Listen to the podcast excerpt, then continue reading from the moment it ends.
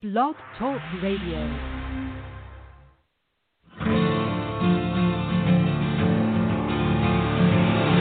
It's time to strap our boots on. This is a perfect day to die. Wipe the blood out of our eyes.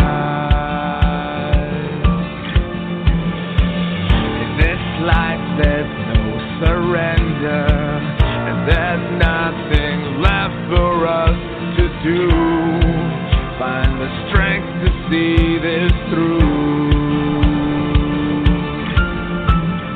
We are the ones who will never be broken. With our final breath, we'll fight to the death. We are soldiers, we are soldiers. I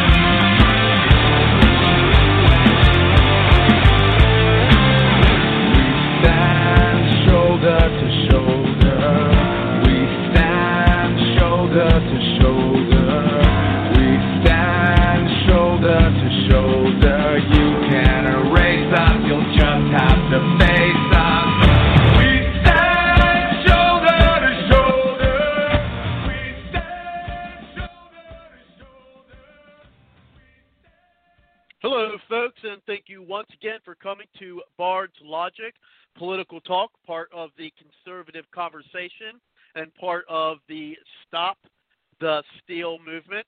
Uh, definitely, because, yes, folks, the reelection of President Trump is being stolen. Uh, we're saying that here uh, right on the show. And speaking of uh, standing shoulder the shoulder, we definitely need to because we even have people who are so you know Republicans and so-called conservative commentators who are already talking about a Biden uh, administration while we are still deep uh, within this fight. And so, of course, we have to be the voice of what I say the new resistance, and be, of course, uh, the grassroots who are still uh, fighting for uh, the Trump victory against this stolen vote. And we do have, uh, speaking of shoulder to shoulder, and uh, we are soldiers is the name of the the, the starting uh, music here for the show. We will have we will welcome retired major of the U.S. Army Military Police Corps, and we will have David Goetze uh, tonight. Uh, we also will have Junior in. We're also going to have, we know as Chris here, who worked with the Bevin campaign. Definitely got some uh, important information there. And we are uh, going to open up the mic first by Kelly so we can introduce uh, our guest, Chris. And then we do have other folks already ready to chime in. Just push the one on your number dial, and uh, we will get you into the show. Uh, so let's go ahead and get in. Kelly, uh, thank you very much, Kelly, uh, for coming to the show. Uh, the fight continues. We're still uh, working on. Uh, I don't even like to say how are you tonight because I think we're all kind of know where we're at at this point. I would say I'm exhausted and burned out, but I keep going.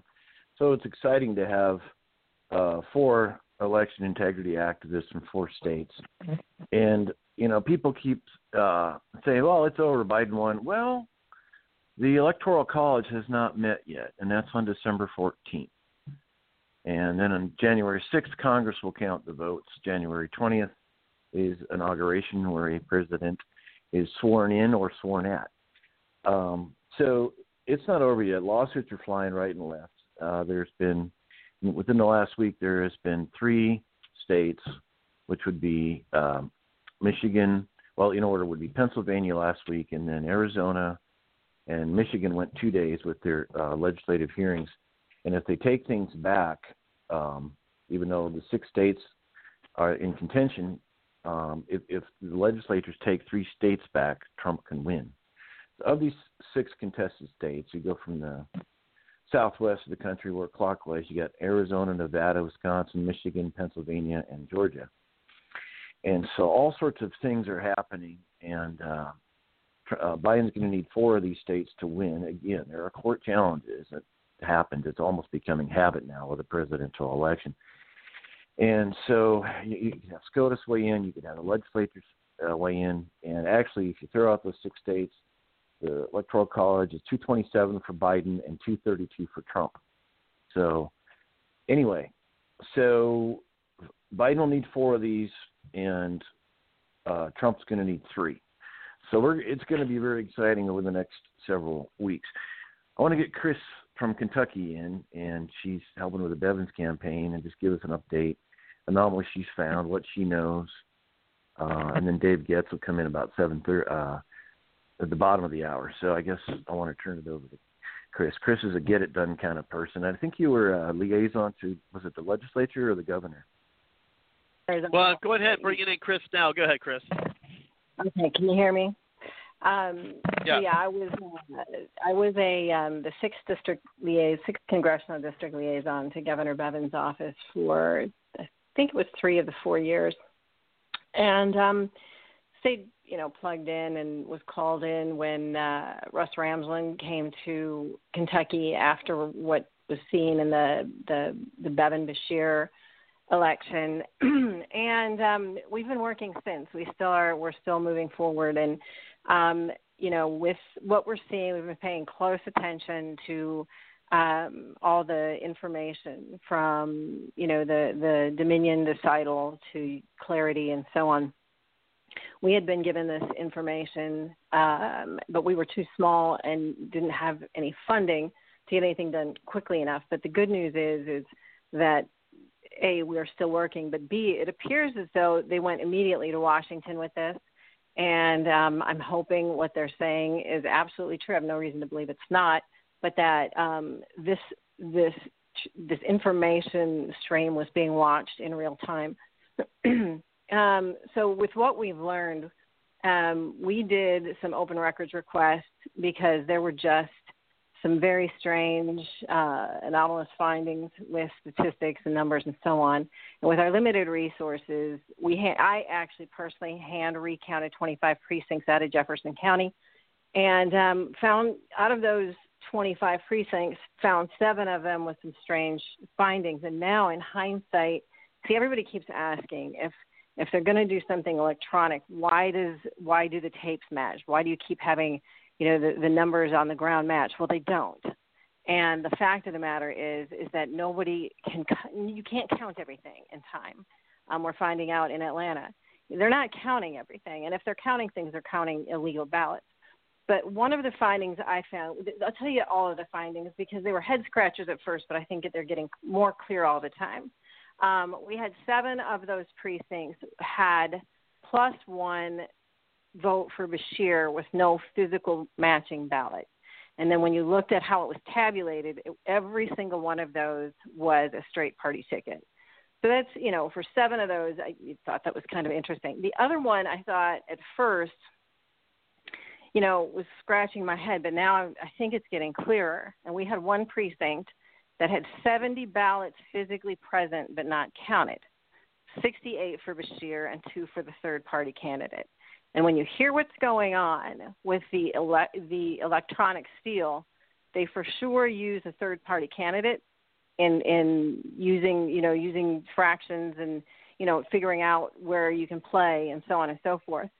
But I think what may have happened here was that they had an operative. I was listening to Colonel Chris Mills that was on uh, another show this past week saying that when these programs are made that they rely on high tech and low tech operators.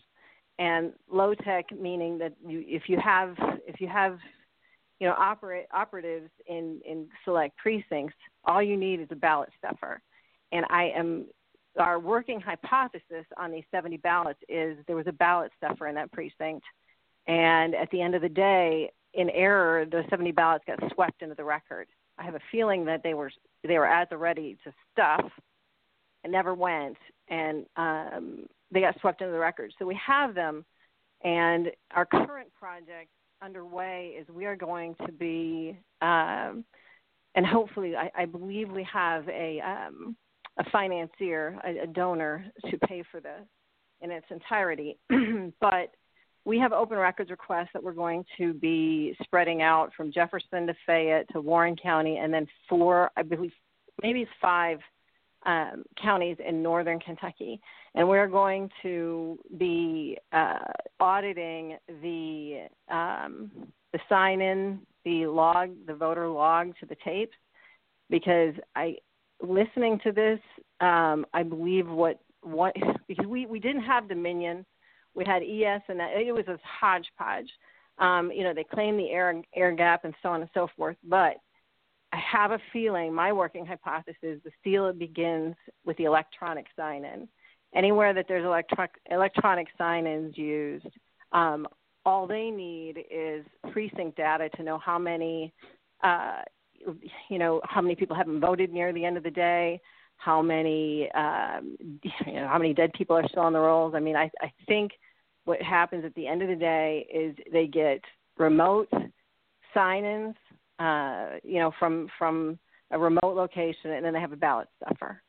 So um, that is our current working hypothesis, and what we may have seen because the the 5,000 vote jump for you know the the winning margin for Beshear um, was so much like these other counties and cities that we're looking at right now, and um, every other every other um, down ballot Republican won by huge margins. And this last election, we've added now, we've got like a, we went from a super majority to a super mega majority uh, conservative Republicans now in Kentucky. So the, the Beshear thing is, that's not over. We're still looking.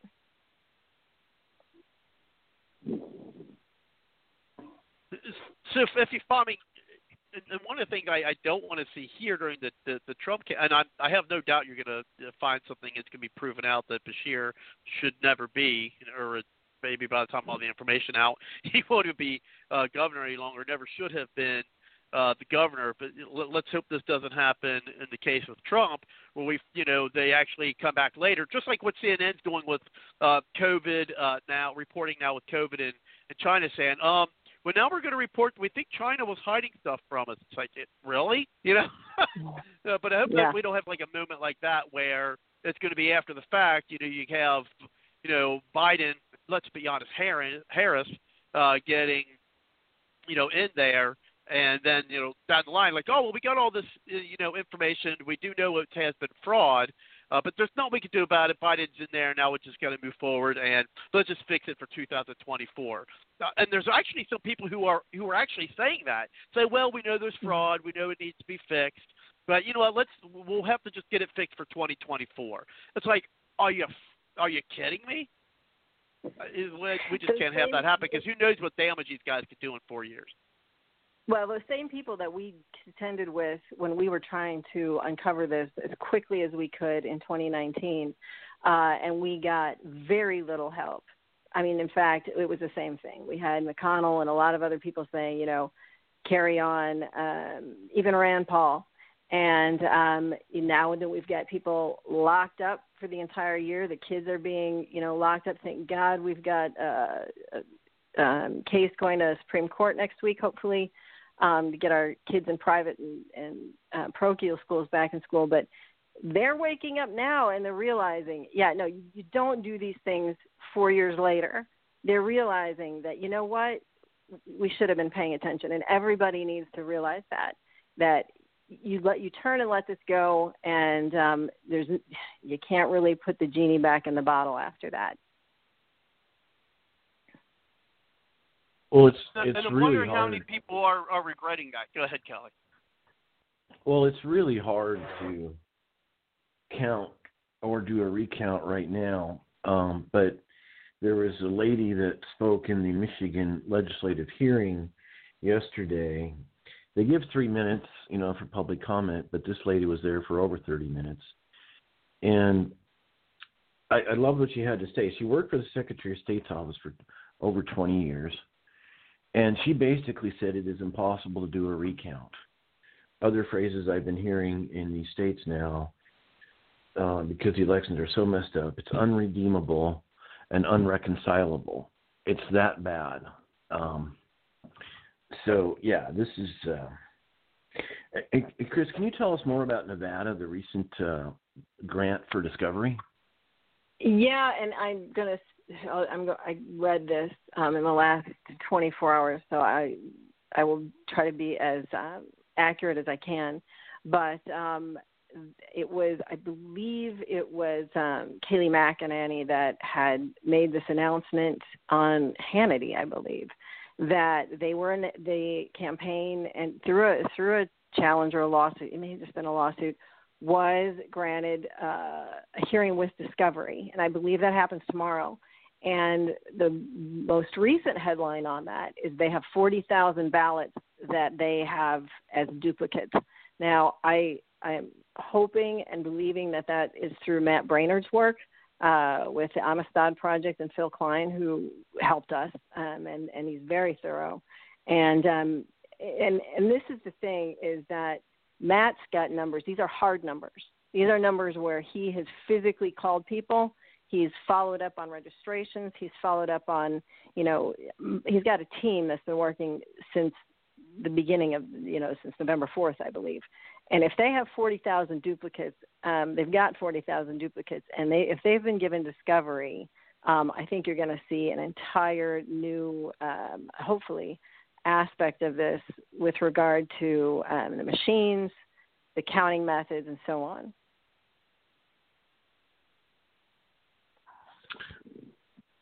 Yeah. So in Georgia, one of the lawsuits, um, they wanted discovery for the cameras um, at one of these huge uh, vote counting centers. Because with these cameras, they could determine if trucks showed up in the middle of the night with boxes and boxes of of ballots. I mean, um, yeah, it's it's going on. Um, so I like Chris the you're right low tech high tech combination. Can you kind of expound on that?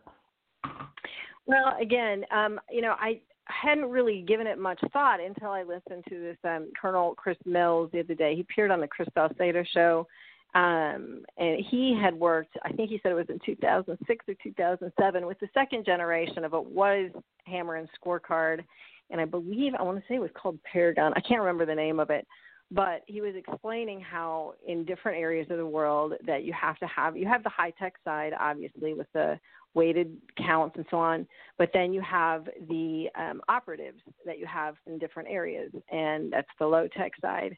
And um, he said it's just really comes down to either uh, stuffing ballots that are created or just rescanning. And if you were listening to Michigan, um, in in Detroit, there were multiple witnesses that said that they would scan a stack of 50. If it would get stuck, they wouldn't zero it out, and then they would rescan it, or they would have a scan a, a stack of 50, and then they would continue to just restack, rescan that stack of 50 until somebody brought them a new one, just because they had nothing else to do.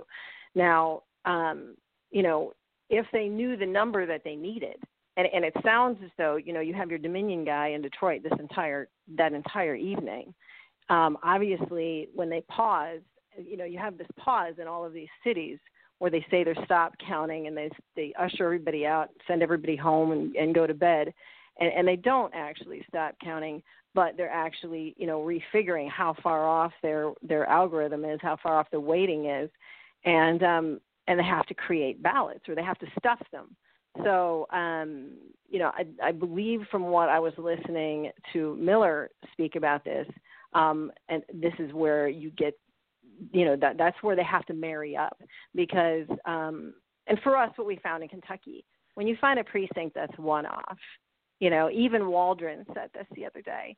There in the in the email from the one whistleblower, it was anonymous. I wish we had more information that said most secretaries of state, not secretaries of state, but uh, county clerks, a thousand a thousand votes in a batch missing or you know um, unaccounted for.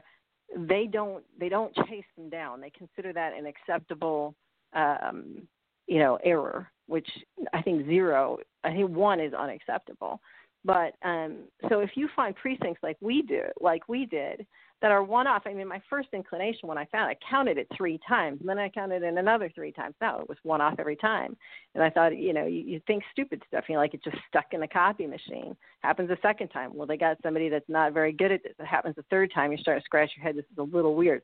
It happens seven times. You're like, okay, this is beyond weird. But then when you compare the the actual you know the the mode of um, the way people voted, whether they voted straight ticket or whether they split their ticket, and so on and so forth, and you count those votes when every one of those was a straight ticket and it was missing plus one for the same guy, then it gets a little bit weird. But then it makes sense if you don't have ballot stuffers for the balance of what they're going to try to steal, they just spread it around because nobody's going to chase down that one, you know does that make sense? So you're saying they just basically spread it about, so yeah. they're not getting yeah, caught. Thirty-six hundred precincts or something in Kentucky. He this was off by you know five thousand votes. You know I found seven in five precincts. Um, you know you could and say they had a ballot stuffer in in multiple different locations in northern Kentucky, uh, Jefferson County. You know say I don't know. All you need is a couple of good good people willing to to operate and get it done. I mean, eh, and and and you just have people stuffing ballots. Um, you know, especially where I they probably are going to stuff ballots where they think you're going to recount. And they said, you know, and this is why we're going to look in some other. We're going to look in Warren County. We're going to look in some Republican strongholds because um, Mills said, you know, most people aren't going to recount their strongholds and that's an easy place for them to, to, to run this steal. And the other thing that I thought that was extremely interesting was that very early on in Philadelphia, they said this was run by on the ground by um, the unions, and um, you know, and that was before we even knew what the outcome was. That's, that was election day. There was a lot of different chatter about, uh, you know, there were a bunch of union people at these locations well, in Kentucky, I don't know if you remember, but we had the KEA with the teachers out banging drums in Frankfort weekend after weekend after weekend.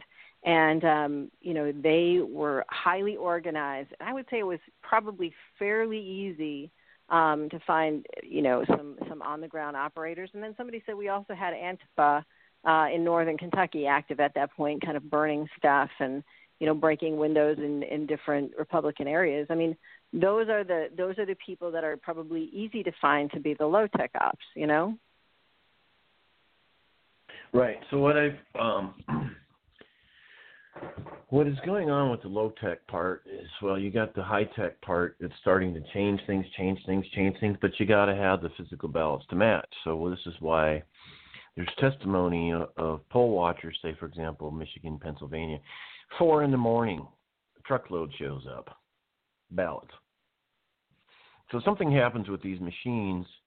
It's like they stop, and when they stop, that appears to be the sing- signal. Get the ballots in, get the ballots in, get them over here. So a contract postal worker has come out with an affidavit that he was to he went from New York into Pennsylvania with ballots, a whole truckload of ballots. And I haven't had time to find that exact thing, but I've heard it from several sources. Yeah, Two hundred sixty-six thousand. Two hundred and fifty-six thousand. Two sixty-six, yes, sir. Okay, that was on his affidavit. Was two sixty six. I believe that is, yeah. And that was our man Phil Kline. Remember, I told you he's averse to the media. So Phil Kline does a, a press conference with something, he's got the goods. So yeah, that's what the as I remember the number was two hundred sixty six thousand on that truckload. Yes. Wow. So he's an extremely shy person in front of the media, but he decided to break his silence, and that takes a lot of courage because you you come out and say something like this, you could have people pounding on your door wanting to stalk you, hurt you or your kids. Um, that I guess uh, I'd have to call that person a great American for having the courage to come forward. So yeah, yeah, and the testimony going on in Michigan yesterday, which continued today, a number of people are saying the same thing. Finally, towards the end of the day, one guy he gets up and says, "You know, I can't really add to this because it's a repeat story, repeat, repeat. Boxes coming in at three in the morning, four in the morning. Um, people running uh, a stack that they already ran through for more more counts. And, and the guy just said, yeah, "I've been listening all day. There's nothing I can really add here." So he said some patriotic things, and that was the end of his three minute testimony. Um, so yeah, we we know it's going on from all the affidavits. It's just, just well, and then in Georgia, when you have when you have the um, you know the the hardware shredding uh, trucks coming in to you know start to you know get rid of we have no idea what they're getting rid of but you don't pull a, a hardware shredding truck in front of your you know your secretary your county clerks or secretary of state or whatever for nothing especially at this time yeah and they were yeah. shredding and they were shredding paper last week as well so you know obviously there is some some panic um, that this doesn't balance. And and again, Kelly, what you had said and what we all heard in Detroit, they haven't balanced Detroit in over 20 something years. She said there is 70 plus percent of Detroit that you will never have any integrity over. And that should be alarming. I mean, they, that's just swept aside and accepted. There is no way that that kind of number should ever be certified. Well, yeah, that's where the state legislature can step in and say that's if they have the courage or the kahunas to do this. It's like, look, Wayne County, Michigan is such a disaster. We're just going to go ahead and throw out Wayne County. And now let's count what's left in Michigan. Oh, Trump wins. So, yeah, it's it's proof. You know, where will the Supreme Court be on this? They can't uh, necessarily count the votes, but they can say what's valid or not due to fraud. Um, so yeah, it's getting really. I've got a uh, the resolution from Pennsylvania. I can read that later because I think Dave Goetze should be coming on pretty soon. But the Pennsylvania legislature has written a draft resolution that essentially takes back the power of the elections. Um, and the Constitution, I've got a court case from 1892.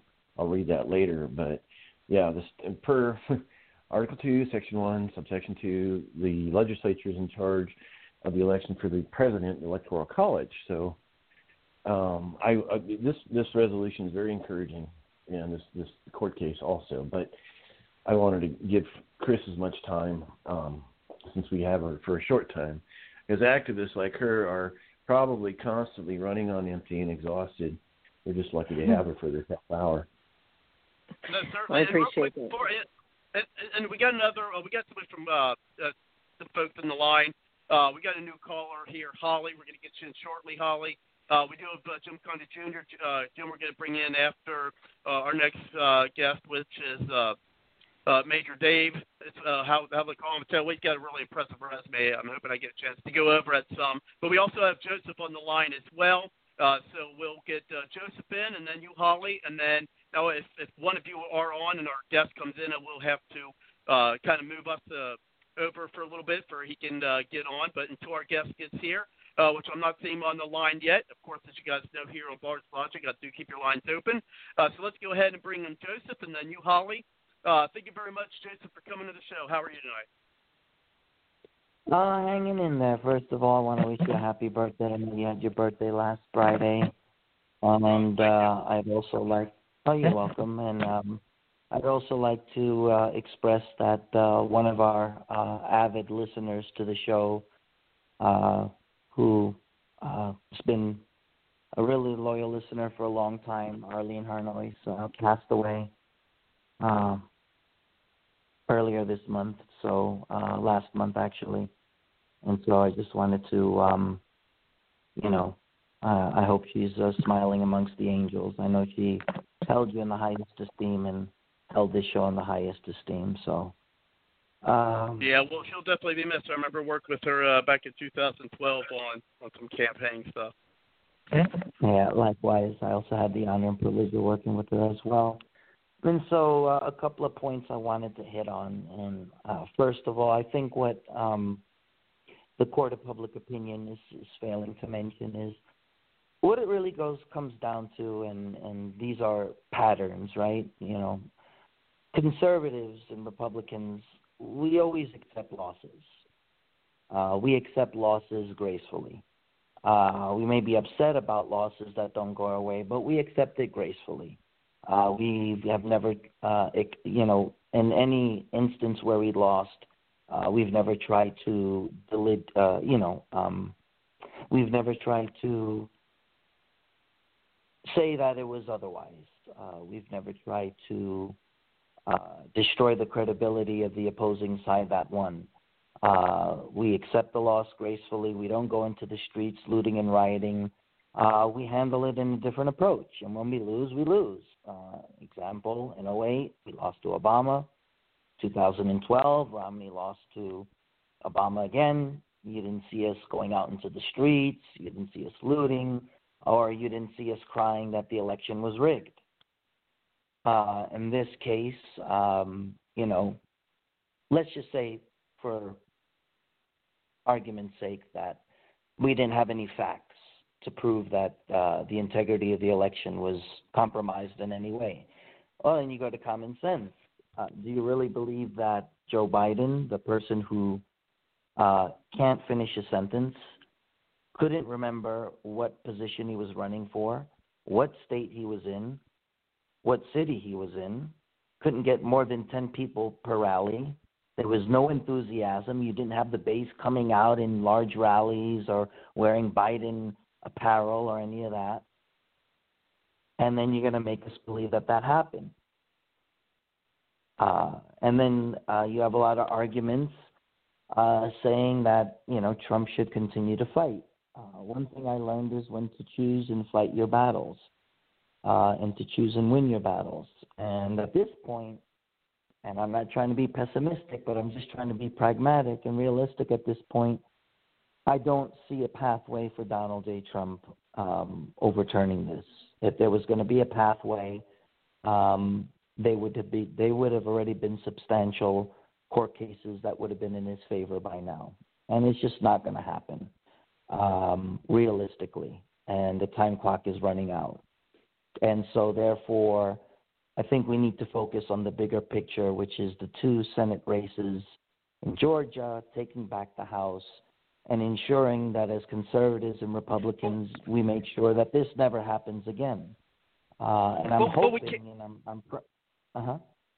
Go ahead, Joseph. But then we got our. We're gonna get Holly real quick. Then we got our guest, but uh, we'll have the mic break in. We do want to bring our our guest in. Absolutely. Um, yeah, let's go so ahead I'll, and. I'll uh, leave it at. I'll just say one more thing. I'm hoping and praying that the Republican Party that Donald J. Trump built, I'm hoping that he will serve as a surrogate and an advocate for the party in getting more uh, congressional and Senate races down the road uh, across the line and uh, that is my fervent hope at this point. and I'll defer back to you, Robert. And uh, we do have uh, our next guest on the line, uh, Major Dave. Uh, tell you what, impressive resume there.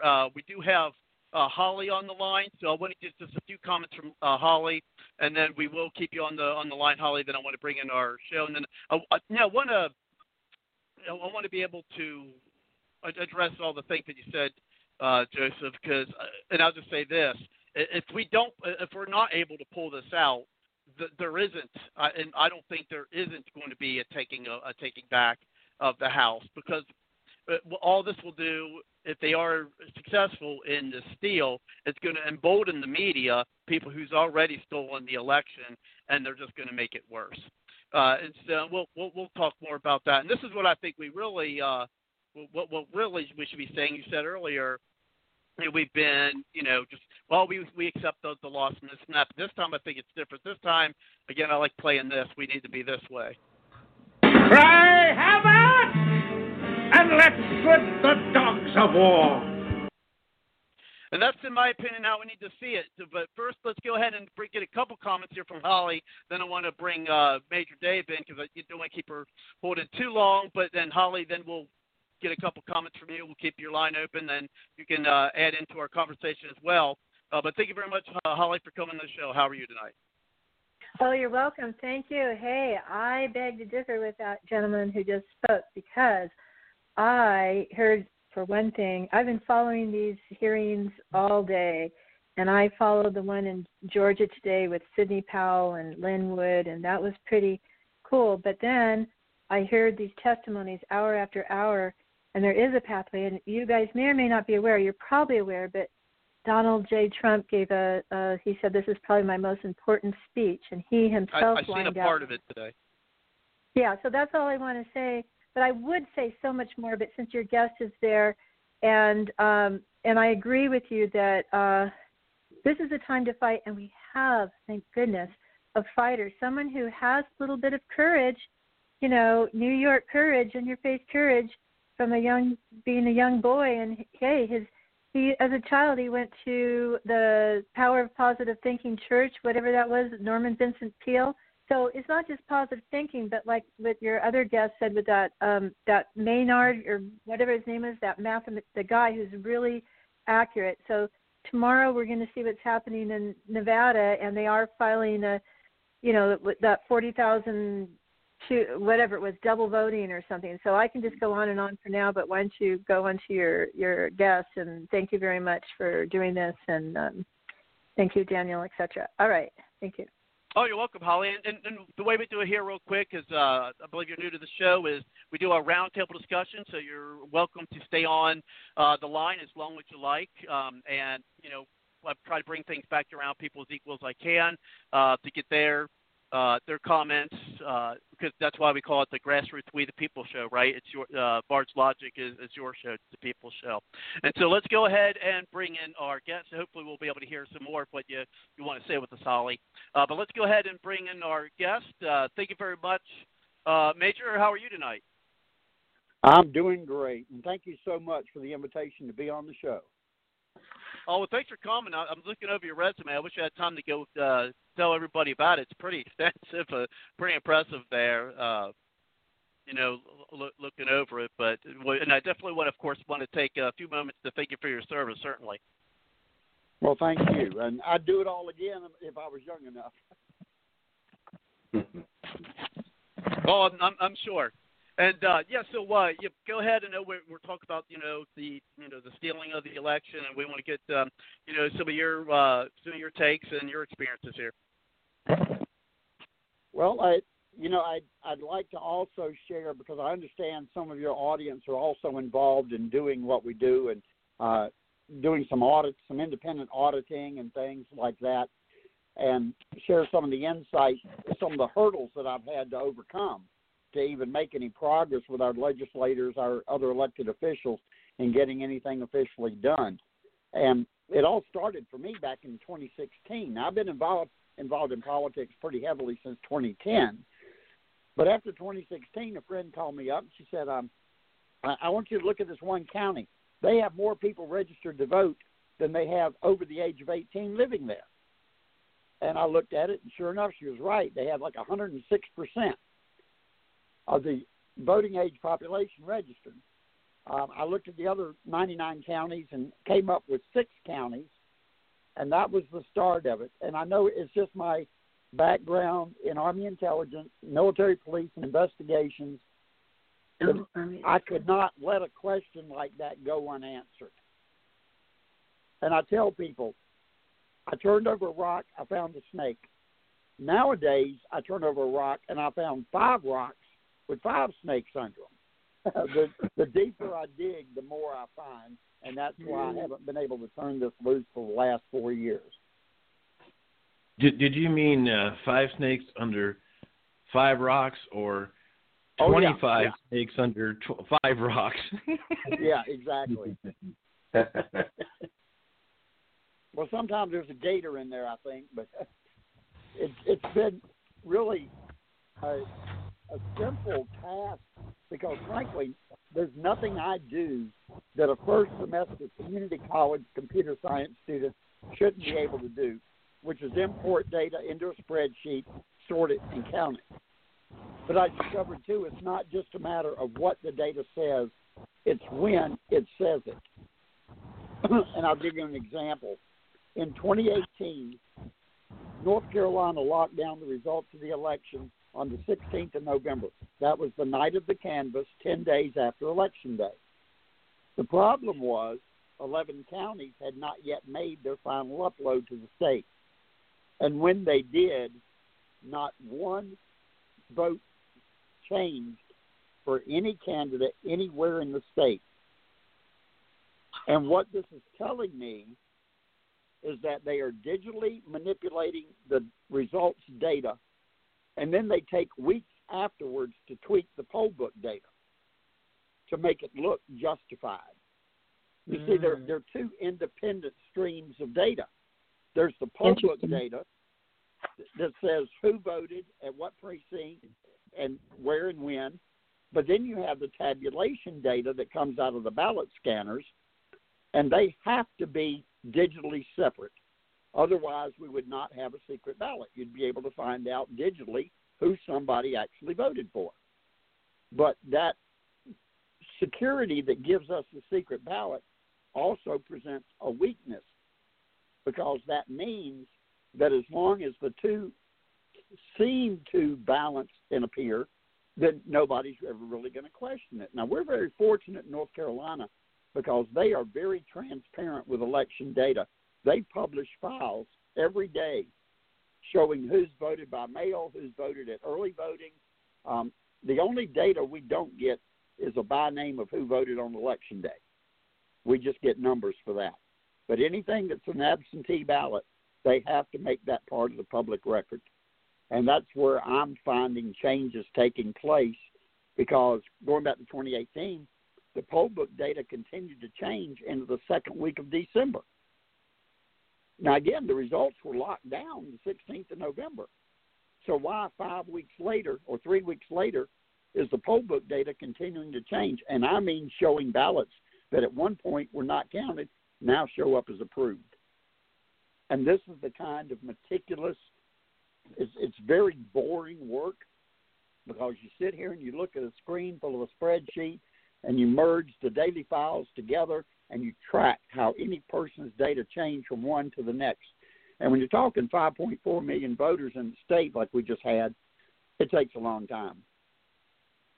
So it's, it's very intense. It's very um, methodical, but I just believe, and I've always believed over the last four years, that the further I dig, eventually I'm going to have the proof that this is not just happening now. This has been going on in North Carolina for the last 15 years when we first went to automated systems in 2006.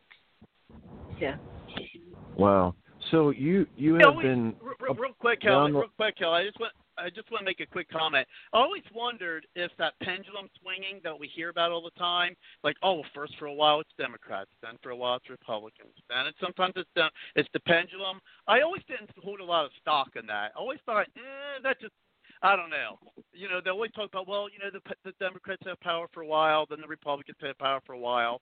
I always kind of thought that that was too methodical to be accurate. I don't know. I just always had suspicions about that. I mean, again, that may be something that's the truth, but I don't know. I always had suspicions. But anyway, Well, in California, it's been Democrat, Democrat, Democrat, and then in the '90s, Bach Pond, who I met at the state led, at the state house, he spent a billion dollars to get Republicans in. The Democrats did redistricting tricks, and it was back to Democrat. And then the pendulum swing was Democrat, Democrat, Democrat, Democrat. anyway, Right. but um, yeah, but Mr. Goetze, uh, so you were downloading the data every day, and you were also looking at registration data. And from your work that you've shared on Facebook, I could tell that Trump was going to go to uh, Trump was going to win North Carolina. Um, that's because Right. the amount of registrations, new registrations, and the total number of registrations, the Republicans were outnumbering the Democrats. Uh, can you comment on that and then the lawsuit you're working on? I do not currently have a lawsuit myself.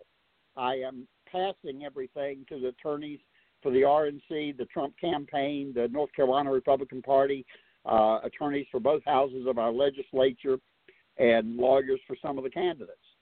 Um, but I, I myself don't have a suit. What I will well, I know tell you're, you, help, you're helping, right? Because well, yeah, these things, yes. these things, politicians and lawyers don't fully understand unless you're Sidney Powell, been at it for years, and the depth that you keep saying a rock under a rock under a rock and a bunch more snakes or a snake pit. So this is I, I'm so encouraged by you because you're you're helping people that have authority and or our attorneys can do something about this. So you're helping in enormous ways. So can you go into some more details on that? Well, I'll, I'll be honest with you. One of the biggest tasks I have is educating them about how election data is actually processed. They don't know, the legislators don't know, because getting elected to public office does not make you an expert on how an election runs. Right. And, and that I want to tie that into the, the pendulum comment because in North Carolina, I mean, the Democrats controlled the state for a century. And then in 2010, the Republicans took the state House, and in 2012, they took the state Senate, and they've been able to hold on to them since.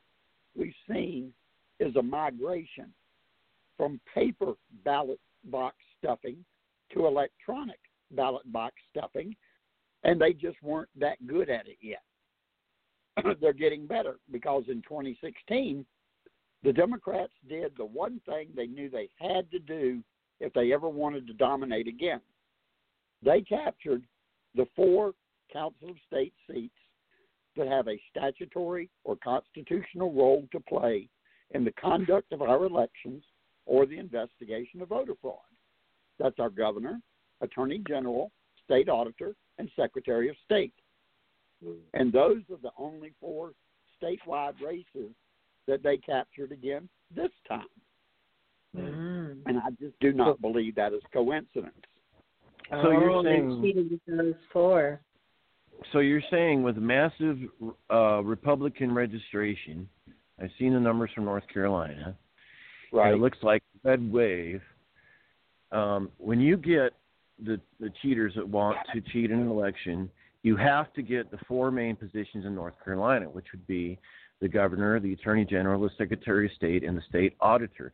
You get those right. people into position. They're the only ones who can investigate any election fraud. So it sounds like North Carolina is being set up for more cheating as they're finally getting in the game. Now, can you tell us about um, the Oh. legislation?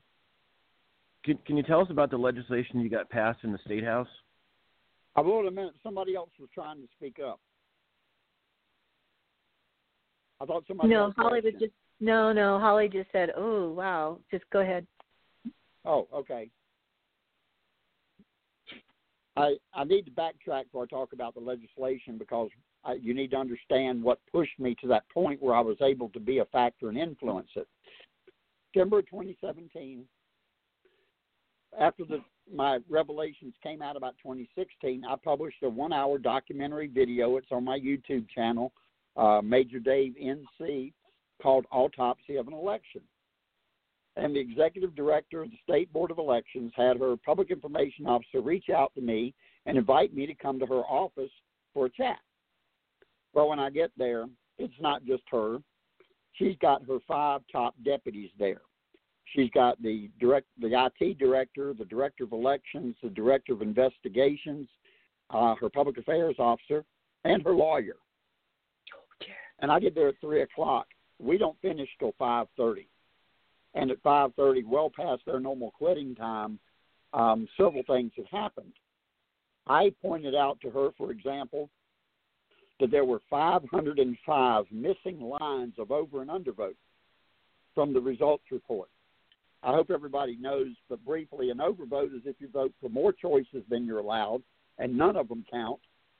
And an undervote is if you don't vote for enough or you leave it blank. But you have to have those two figures in order to reconcile the total number of available votes with the total numbers of ballots cast. And again, that's marrying up the poll book data and the ballot tabulation data, making sure they match. And it should balance like a checkbook. And I've gone back all the way to 2008, and not in not one election in all those years has those numbers balanced in North Carolina. Her decision at that moment in my presence and caught on audio because they recorded it, not me, and gave me a copy of it, was to direct her staff, well, we need to stop making those numbers public. rather than investigate and yeah, rather Wow. than investigate and find out how and why those lines went missing, and they were gone from data in 38 of our 100 counties, from races from U.S. president all the way down to county soil and water conservation supervisor.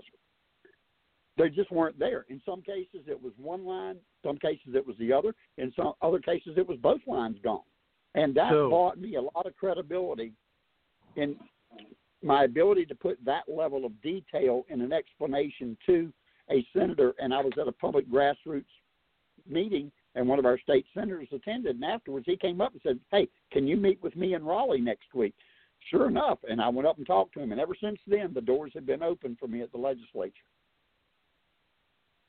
So Me you today, found is, uh, sorry, sorry, Kelly. so so you found uh, a way to expose the problems, and in this big meeting they said, "Well, we can't make it public anymore," and so you had to go to a legislator who gave you a hearing, and then you went to the state house and got something passed. Well, yes. Um, the biggest problem, like I said, is educating these legislators because they, some of them don't even understand what an over and under vote is. Sometimes it's that simple. You know, the average citizen doesn't really understand the mechanics of how election data is managed and processed, and that's been a learning curve for me as well. Um, but they have been very receptive, and they reached out to me back in July and said, "We're going to offer an election integrity bill. What would you like to see in it?" And I gave them five recommendations. They adopted three verbatim. They knew the other two would probably get vetoed by the governor, and um, the What two were those? um, I'm trying to remember, to be honest with you. The three I got in, I know one of them was to p- force the board to publish the over and under votes. And in spite of that law being passed in August and signed into law, the state board has failed to do it in this election. Uh, Um, The other was to at least within 48 hours of election day publish the total number of provisional ballots outstanding that would be voted on during the canvass.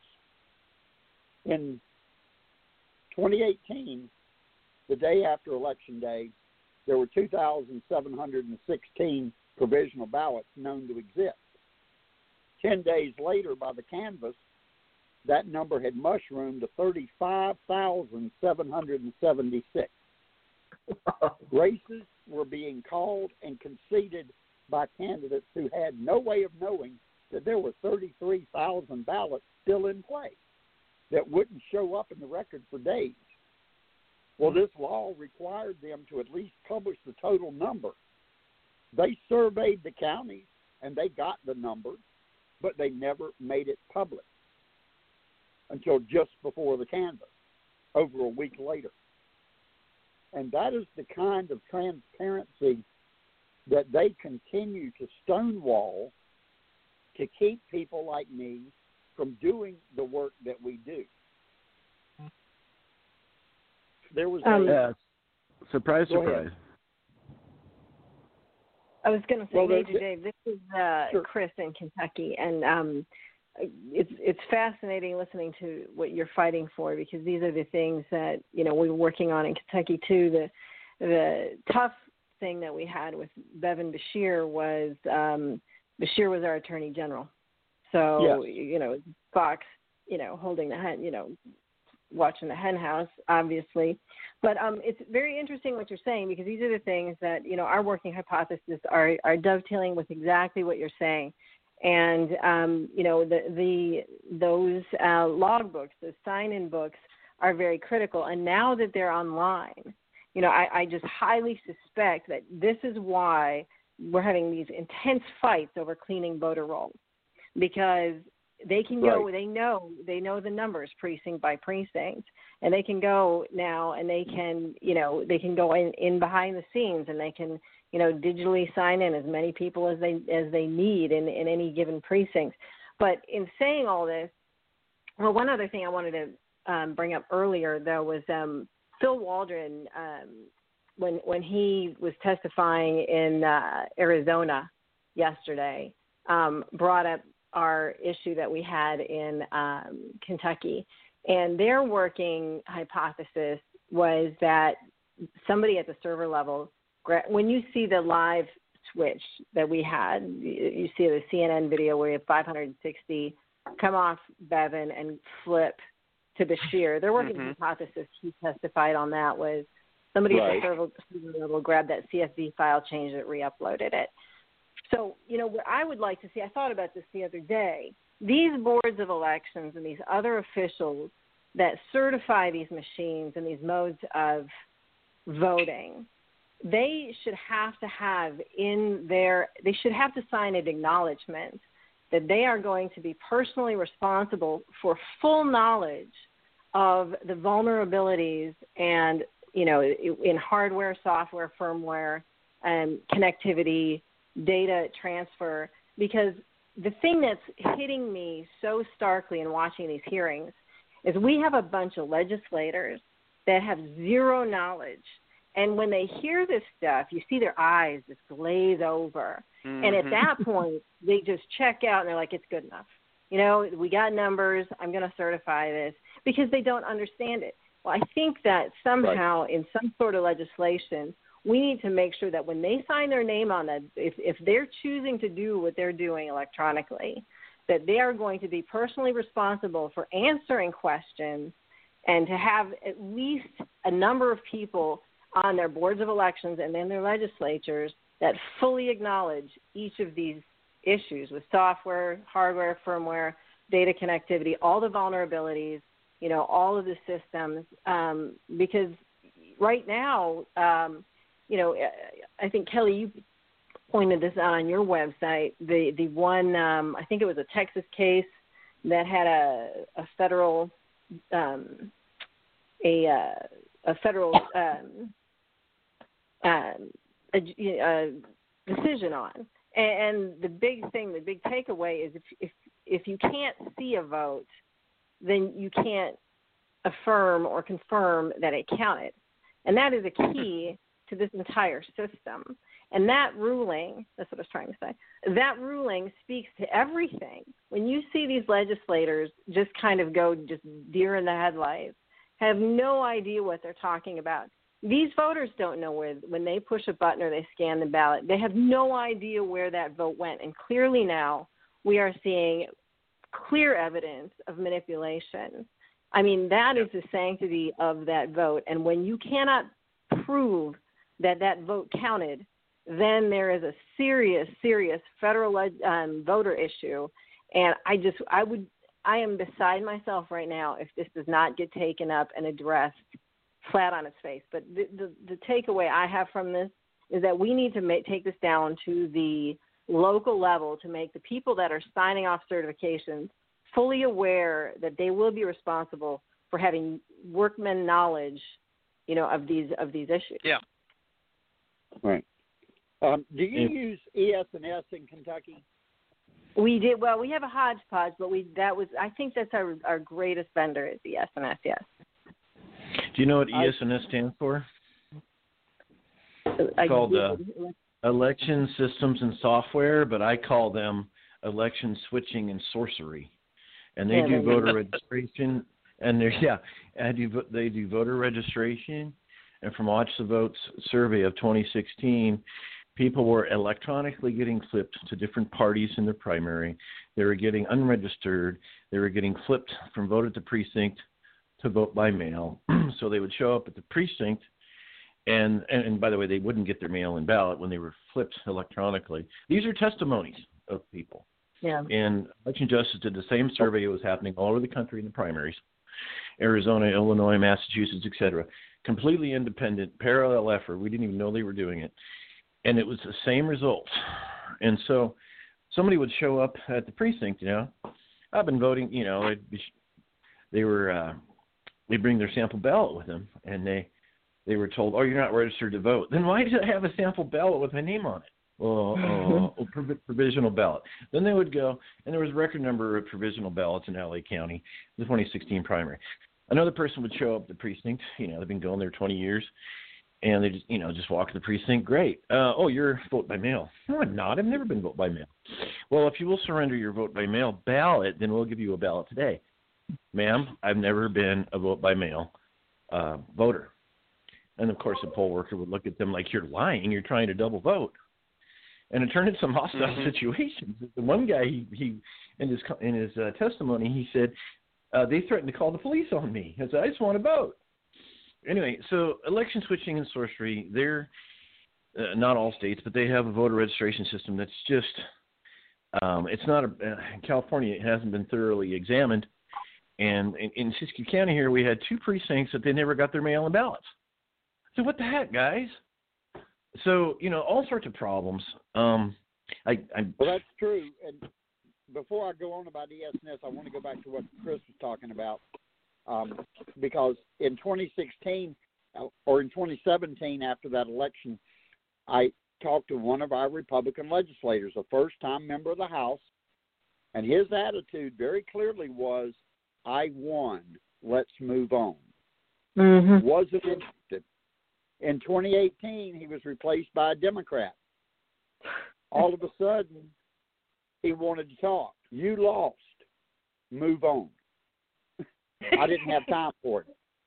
But that is that, that is exactly what. Yes, that's that's what that's, happened with Bevin, with McConnell, and Paul. Get a lot of Republicans, as long as they won, they don't want to talk about it. They don't want to upset the apple cart.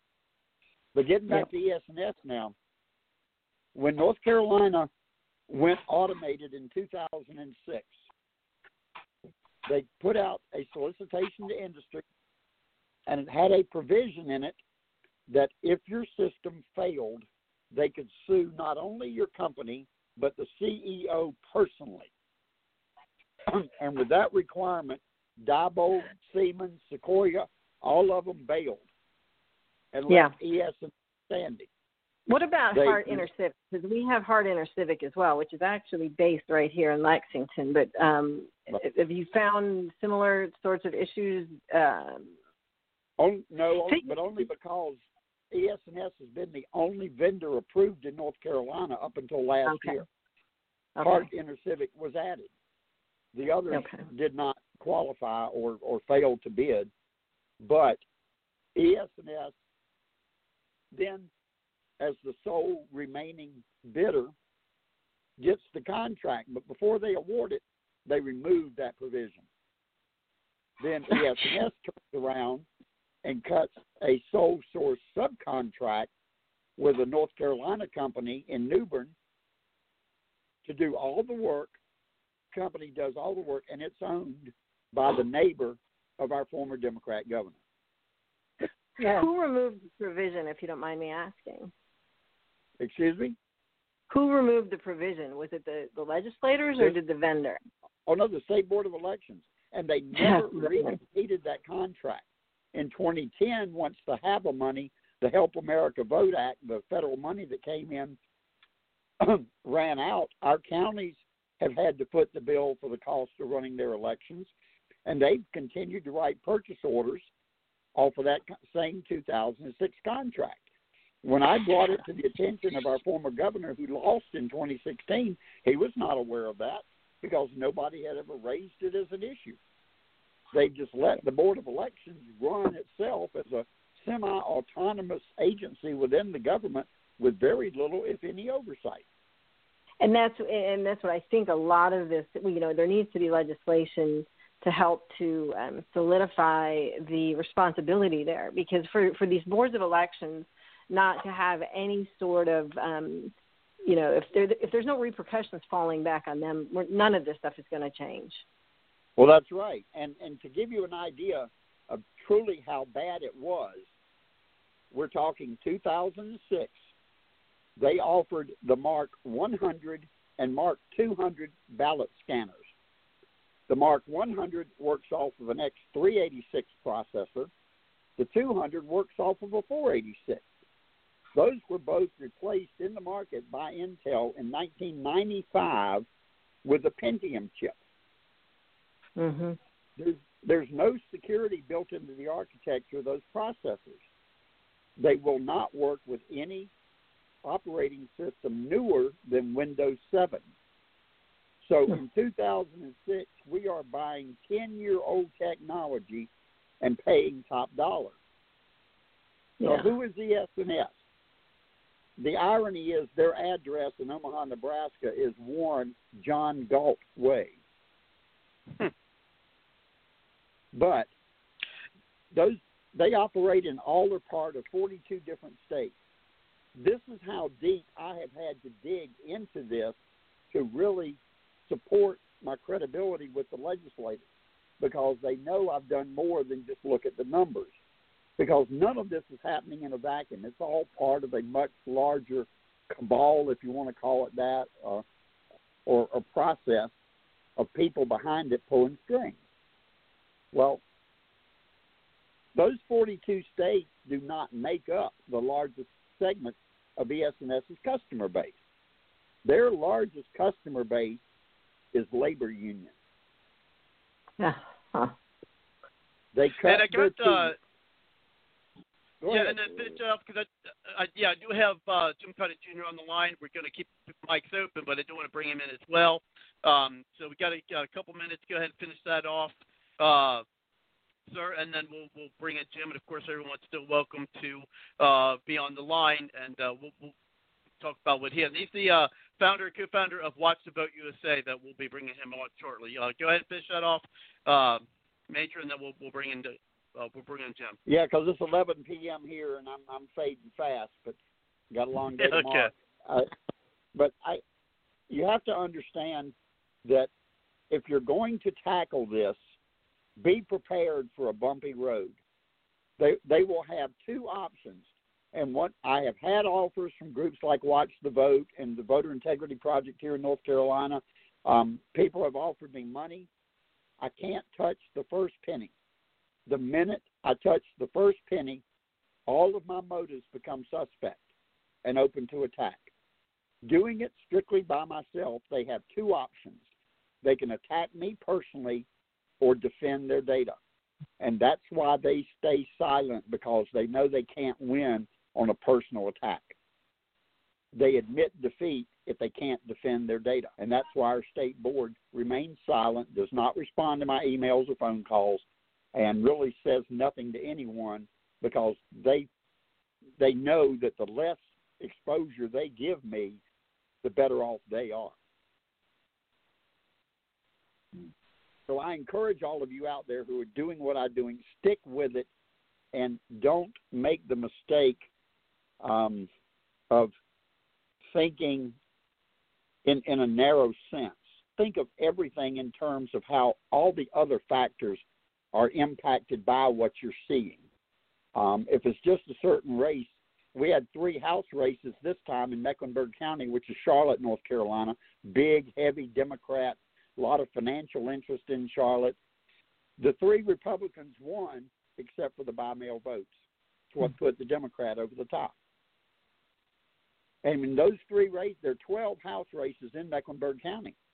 And in those three races, like in 2018, the Democrat candidate got more votes from by mail than both candidates combined in the other nine district races in Mecklenburg. You know, tell me, tell me that's not funny business. So, there are just so many different angles and ways to look at this that can drive you crazy. Um, but just understand that eventually it will all make sense because what's happening is happening because somebody is pulling the strings. And once you start seeing the patterns in the data like I see, it begins to point to just who it is. And I can't say much more because this is going probably going to wind up in court. And we don't want to tip our hand too soon because we're still playing it out Right. here. Not all of our counties are official yet. And we've got some very close races that could flip. and I, that's why I'm looking for the data. And I go back to what I said initially: it's not just what the data says; it's when it says it. And I'm looking for votes to all of a sudden appear in the poll book side out of nowhere. That you know where are these approved voters coming from? And you know when we can continue this at some later iteration of the show if you'd like to. But uh, I've truly enjoyed the evening. and I appreciate your comments and feedback too. And those of you who want to catch me on Facebook, just look up Major Dave and um, like my page. And I don't put a lot of election stuff on there actually, simply because I hadn't had the time. It's all on my personal page. Um, but uh, if you've got a web page for the show here, you can feel free to put my name out there. Invite people to get in touch with me. I'd be happy to answer your questions or offer any advice or suggestions that might help you in what you're doing. Yeah, and I'm um I'm kind of weaning myself off of uh, off of Facebook. I'm moving to like Parler and me and MeWe, trying to leave trying to leave Facebook. I'll still you know look for you there, uh, Major Dave, and and then we'll um yeah I think I've I found you there. So um yeah, I'm on Parler. I'll I'm go ahead. Too. Yeah, I'll um I mean I'll be on Facebook for a little bit, but uh I am kind of weaning myself uh off of it. but uh I did, I'll send a, I think I just sent a, a friend request there to you. Um, but let's go ahead and um, definitely uh, I appreciate you coming on the show. Thank you very much. And yeah, we'll definitely want to have you back on, give us some updates, and and you know we, we could talk off the show too. Kelly, I know you've got uh, my information. Uh, you're welcome to give that to uh, to Major Dave there. Let's go ahead and bring in uh, Jim, uh, thank you very much, Jim. Uh, thank you for holding. I appreciate your patience. And then we'll bring uh, Holly back in after Jim, and then we'll bring things back to our roundtable discussion for all who's left on the line. Uh, after still will be uh, yourself, Jim, and then Holly, and then we'll bring it back up to you, Joseph. Uh, thank you, Jim. Go ahead. Okay. You get a more positive outlook though on on it, right? on on well, um, hello to Robert. Hello to Kelly. Is it Holly that's on? Uh, Yes. Holly, we have Holly, we have Chris, um, uh, Major Dave uh, left, and we got you know, we got others who are listening, but not- Okay. not on the call yet. Okay. So uh, yeah, let me make I guess three points. Uh, I, I first of all, um, several. One of the callers earlier, and I don't don't know who it was, was uh, uh, he may be right in his analysis that Trump can't make it happen, but he was repeating talking points of the left. Here's a talking point of the left, and maybe because he's heard them on even Fox. Oh, we're not going to uh, concentrate on the important thing, and that's the Georgia Senate races. If we cannot stop the most blatant theft of an election in American history, going back to by, by far the most blatant theft ever, where there was tons of evidence at midnight or at 3:30 a.m. anyway on election night overnight, three hours past election night. There was tons of evidence, enough to put get uh, most of these people running the boards of elections put in jail if we had if we didn't have a sellout deep state plant like Barr in the Justice Department. Uh, so first of all, if we can't make Trump prevail in the most blatant theft ever, which I'll explain in a second, then we will lose both Senate races. The Democrats and the forces behind them are romping on because nobody stands up to them. Nobody calls who's behind all of this, which, if with your permission, Robert, I will do. But if you don't want me to, we'll just call them the Eskimos. But there is a vicious, the same vicious international bankers that funded communism in Russia and killed 37 million people in the first 20 years. 37 million human beings were snuffed out by those moral monsters between 1917 and 1937. Rand Paul recently recalled that on the Senate floor. And 64 million people when they funded the takeover of China in 1946. And they're coming to do that to us. World War Yep. III has already started, and is the war is on us. Plenty of black, Hispanic, and Orientals will be caught in the crossfire. But these monsters are coming after white European Christian Americans, and they will kill 15 million of us if they ever get our guns, just for fun and to terrorize everybody. So this is it.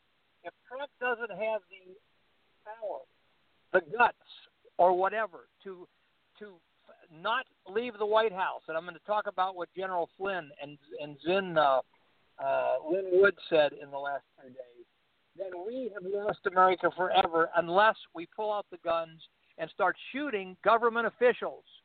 And that is the I don't want that to happen. I've worked for 40 years, Robert, and I know you have and Kelly has for peaceful change, and that's what I'm still working for, and that's what I'm urging for. But if they come for our guns, if they come to give us forced vaccinations, what choice do we have? And we don't know who's behind most of the time who's behind the scenes. So we'll have to deal with the people coming up our door, or America will just fall under slavery, and that'll be it. And and and and it'll be one hellish time for our kids and grandkids. So that is, is let me let me just mention quickly the evidence is this. And this is what Rudy Giuliani is going to the Supreme Court with, and this alone could put, make Trump the winner. Every ballot that showed up after midnight on election day, Robert, every ballot is illegal. The changes in allowing ballots to come in after election day in all states was made by judges, Yep. by secretaries of state, and by governors, none of which have any authority to do it. It has to be done by the legislatures. So all the Supreme Court has to say is all the ballots that showed up after midnight on election night are questionable. They're all thrown out. Trump wins in all six states.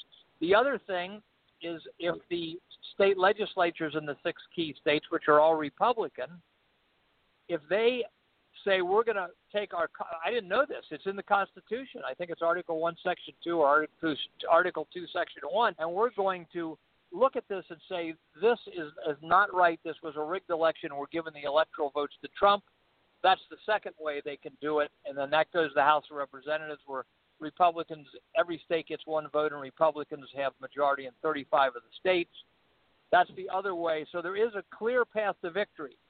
The the national media, uh, except for part of Fox and Newsmax, although I've told you, I, I know, I know you, Robert. You, you remember, Robert. You remember me saying for years that the news part of Fox is just as corrupt as the others. The Oh, news yeah. division is controlled by the other side. They to keep, get the ratings up and to give the middle class feeling we got a voice. We got Rush Limbaugh and we have Laura uh, Tucker and Hannity, and a few Well, others. even Jesse those three, Watters. even yeah, even Laura Ingraham is. I'm, I mean, I even stopped watching Laura Ingraham and, and Tucker though. I mean, because Tucker was like like lambasting um, Sidney Powell uh, a couple Right, weeks yeah. ago. I, I, you know, so I'm like, really, what's bad. going on with Tucker? Yeah, I, I didn't think that was as bad because he was saying it's the most important thing of in, in in American history, the biggest crime in American history, and and urging her to prove it. So, but at any rate, yeah, yeah, I know what you're saying. They're being pressured to make it look like Biden is already the winner, and that's what people are hearing. So, if any of those two scenarios happen, then uh, the left, especially the low information left, especially all the ones that have uh, trucks loads of flamethrowers and guns planted around the country for them by George Soros and the other bankers, we will have riots like you never saw. If them will really think, oh, Trump didn't, you know, to them every vote is a valid vote. So they- they won't think, oh, Trump, Trump, uh, Trump uh, was cheated in the first round. No, they'll say, oh, he just uh, exercised his power with the Supreme Court or the state legislature. We knew he was a dictator, and they'll believe we're actually under a dictator because they're low information and they listen to the traitors at CNN and MSNBC, ABC, CBS, and NBC, CNN, and even the owners of Fox, the Murdochs, need to be arrested for treason. But that's another story. So, uh, so I, so that I, I, before getting to the most exciting thing, I want to emphasize one other thing. ES&S, Election System and Software, and Kelly's name for them is probably better.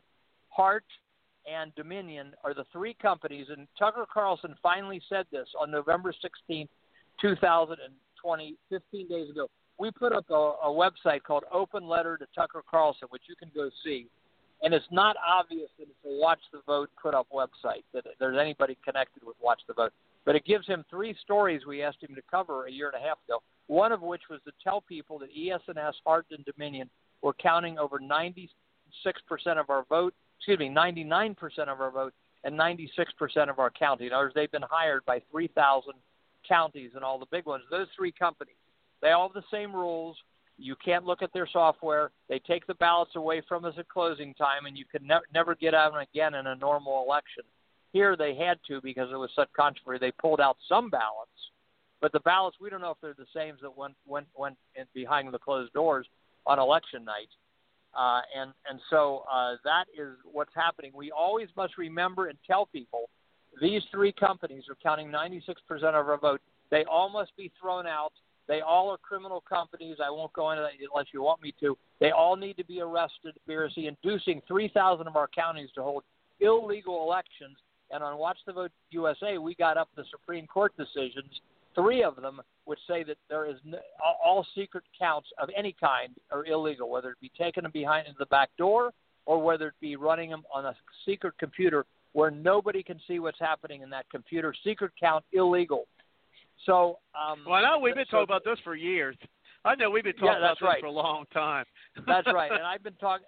Yeah, I've been talking about it since 1979. The Collier brothers that wrote "Vote Scam: The Stealing of America" were talking about it since 1970. Uh, Ron Keller was the earliest. He's still alive at 79. He proved the voting machines were rigged in front of TV cameras in 1964 in Houston. And then in 2000, with the Bush Gore thing, Bev Harris and a lot of people came on board to investigate it. And a lot of these people know a heck of a lot more about computers. I mean, like every, they know uh, they know computers. I don't. But what they don't stay focused on, and and even the best of them, is who are these three companies?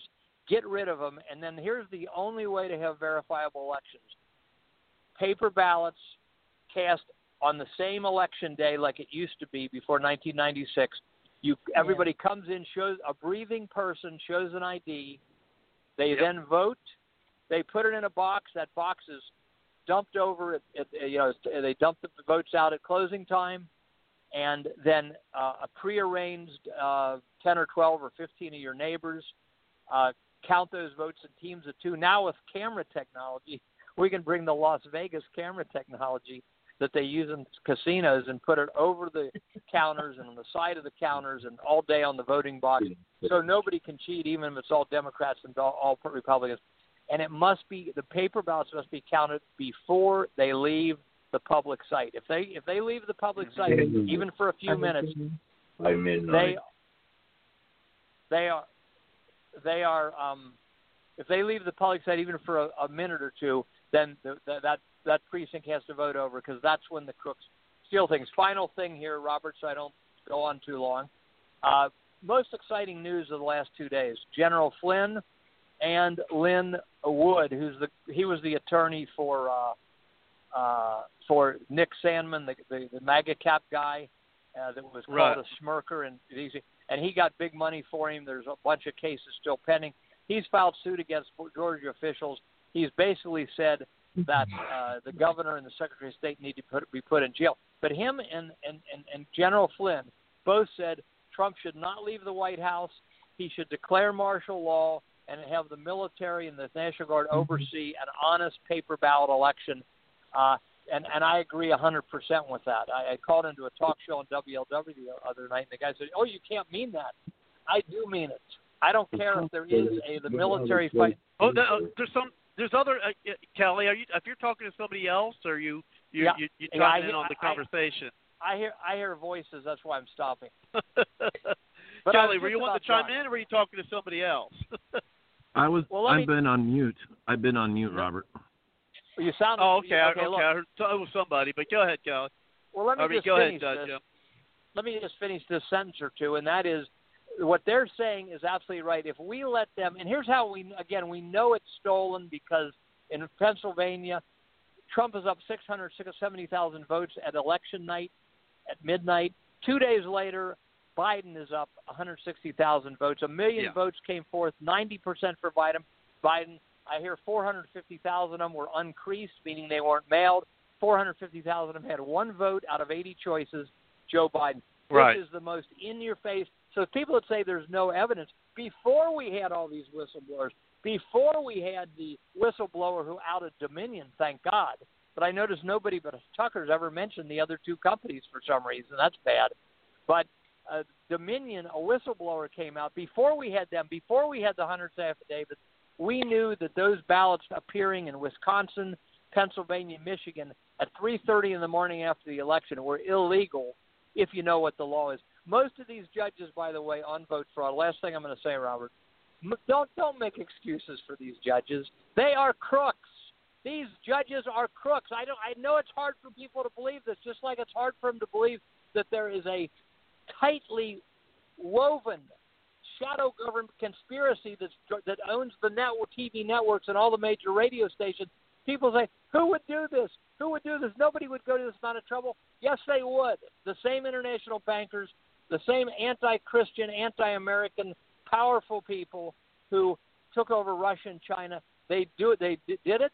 They're doing it, and uh, uh, we have got to. If Trump doesn't have the uh, strength, ability, will to uh, to to declare martial law and not leave the White House until we get this all this fraud exposed, then we are the country's over. You're going to see a beatdown by the Biden and the Democrat and Senate, Senate and, and, and House Representatives like you never saw before, and we're going to have to make a choice somewhere down the road, which I don't want to make. I never thought I was going to die in a shootout like the OK Corral with law enforcement people, which surely probably beat me. But if they're coming to vaccinate my kids with this poisonous, DNA altering, and nanotech and brain alt brain numbing vaccine, I'm going to have to defend my grandkids. So on that on that happy note, I don't know if, if you consider that optimistic or not, Kelly, but I have hope that Trump will not leave the White House with a whimper under this obvious stolen election scenario. Well, a couple things, uh, and then we're going to bring in uh, Joseph and then Holly, and then we'll bring things, you know, round tables as, as people are on the call. Uh, and I tell you what, I've known you for a, a long time, Jim, and yeah. we we we've had conversations both on the show and in person.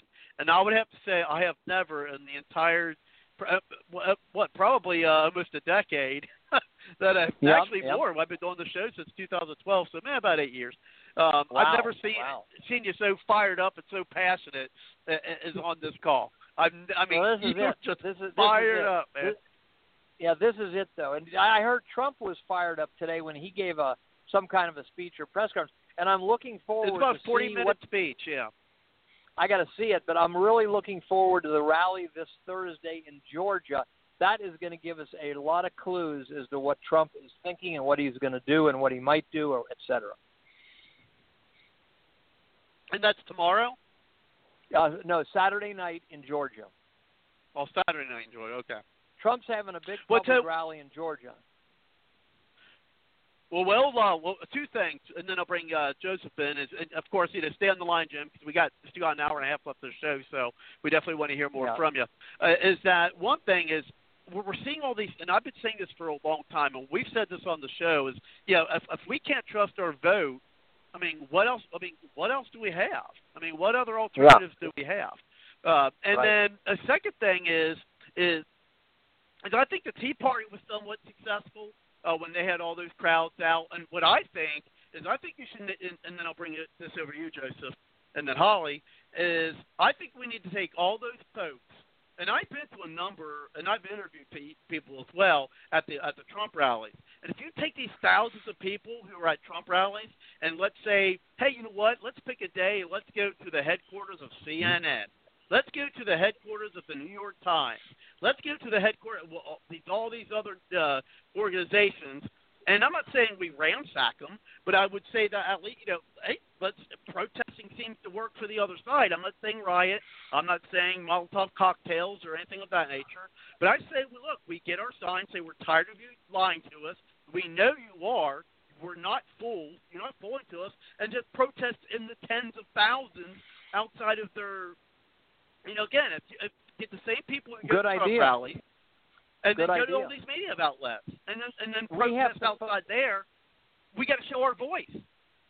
Yeah, and, and I think you're bringing a good point. We have to focus on the main enemy, and the main enemy, the greatest enemy that the United States people have ever faced, and that the world has ever faced, is the controlled American major news media. All, almost all Yep. major, all major television stations, almost all major radio stations, and uh, this is the greatest enemy. And believe me, where they're headed is mandatory uh, tests of that bogus COVID test that DeWine tested positive when he didn't want to appear the, on the stage with Trump. Then the next morning he tested negative.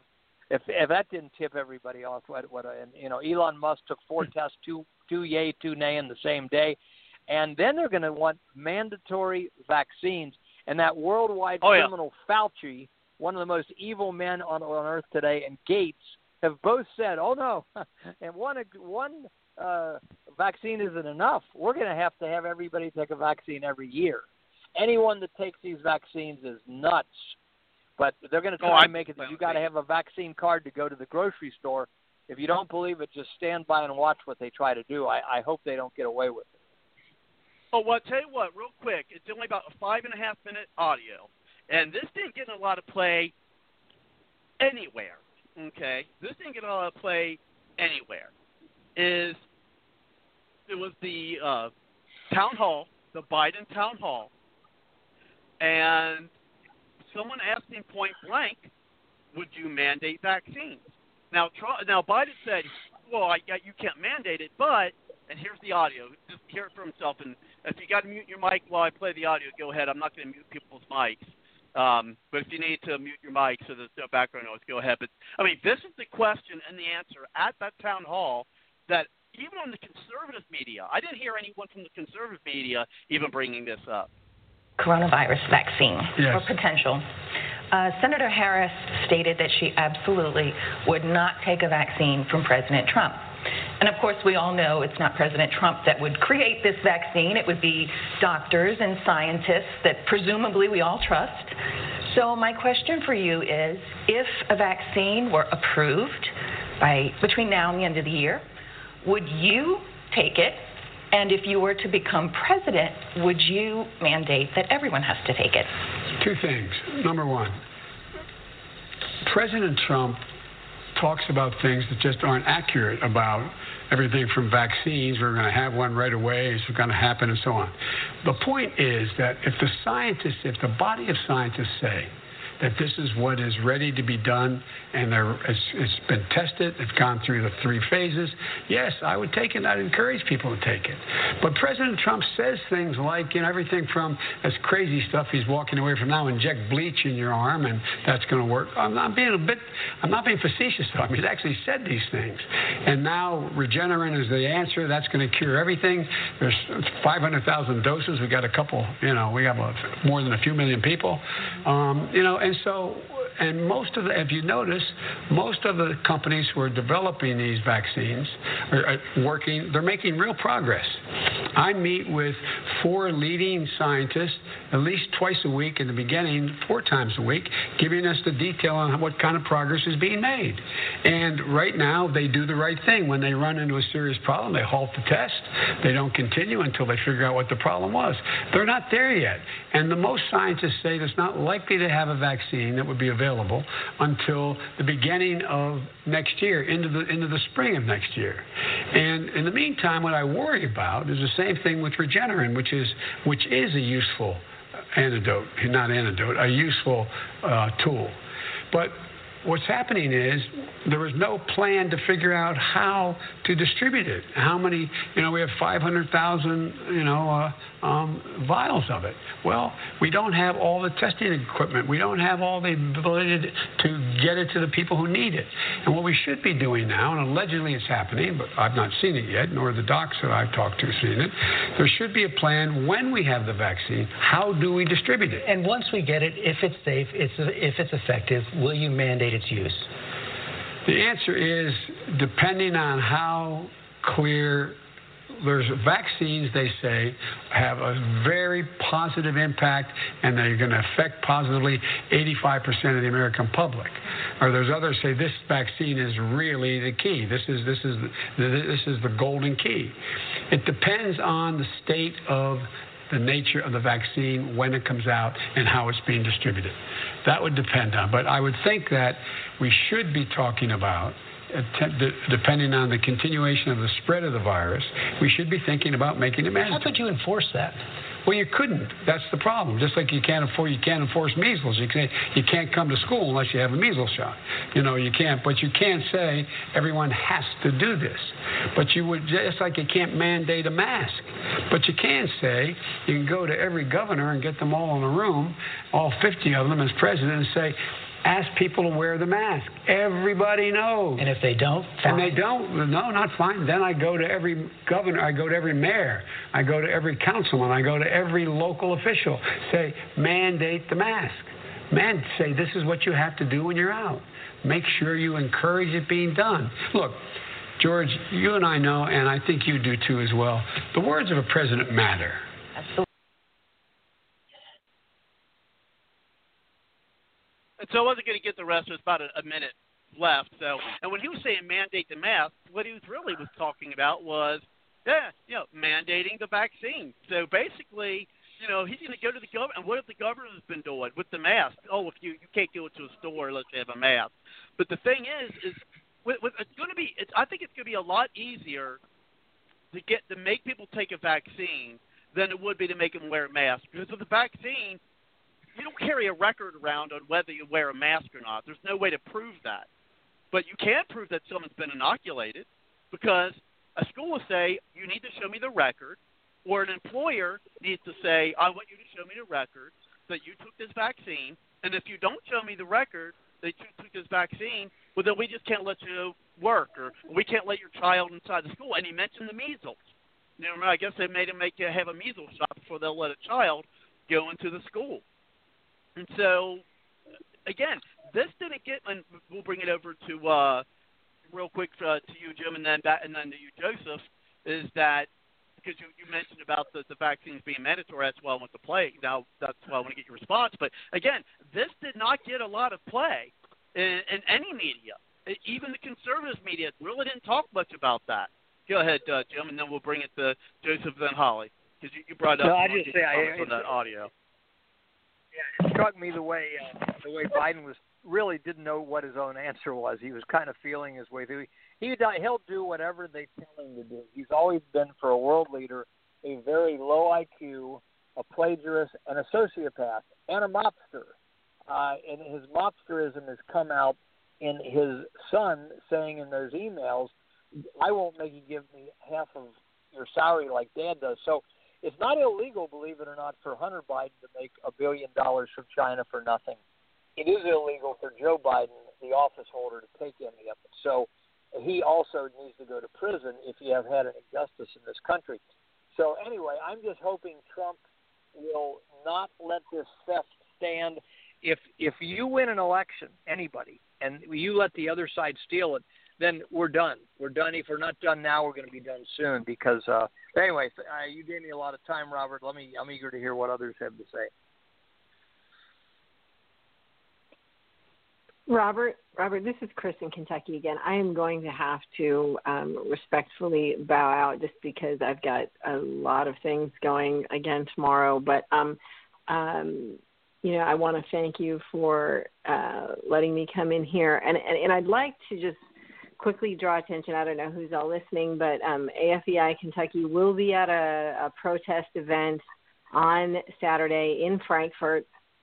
um, we'll be talking about some of these things in in you know in line with um, the constitutional issues we are having with Beshear. But I'd like to direct people to our website, which is afeiky.com, and also right now, what's really important, we still are on Facebook, and uh, with Americans for Election Integrity Kentucky. We just posted um, a video uh, grab of um, Colonel Phil Waldron talking about the uh, the 560 flip, and um, in in context with the fact that our legislators are also going to try to file articles of impeachment against Beshear, um, as a pressure play. Um, and again, we are nonpartisan, but when you see and hear what uh, Phil Waldron says about this 2019 election uh, in Kentucky, we certainly would like to have a lot of eyes on this post. So if any of your listeners uh, feel so inclined to go to our Facebook page and um, share that post, it would be uh, it would be much appreciated. But thank you very much, and um, um, I, I just appreciate giving us a voice.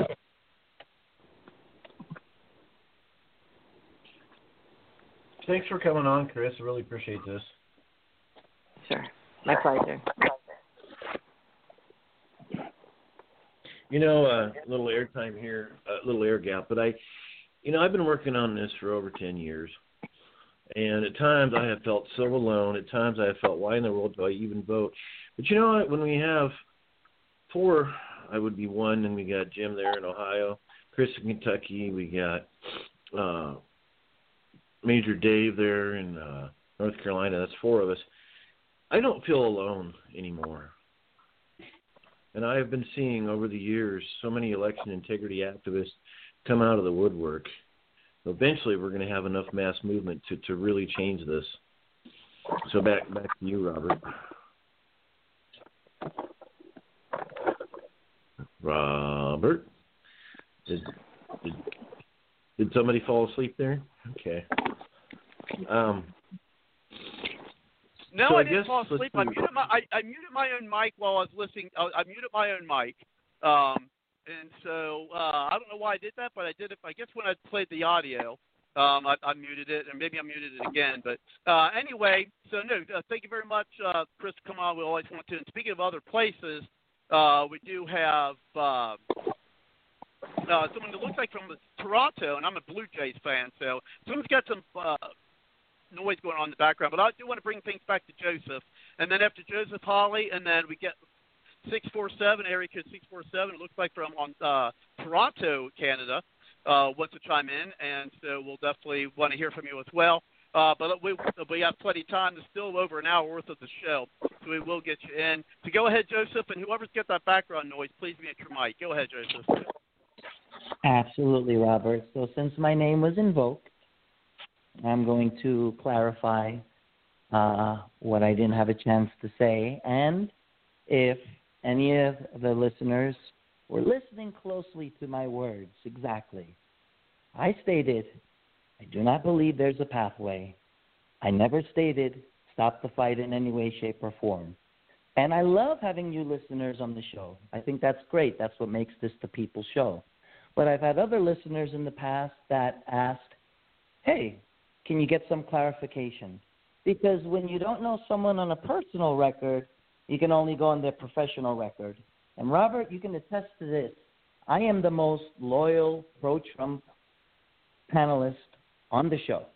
Have been way before November 3rd, have been advocating for the integrity of the election and a Trump win and a red blue wave.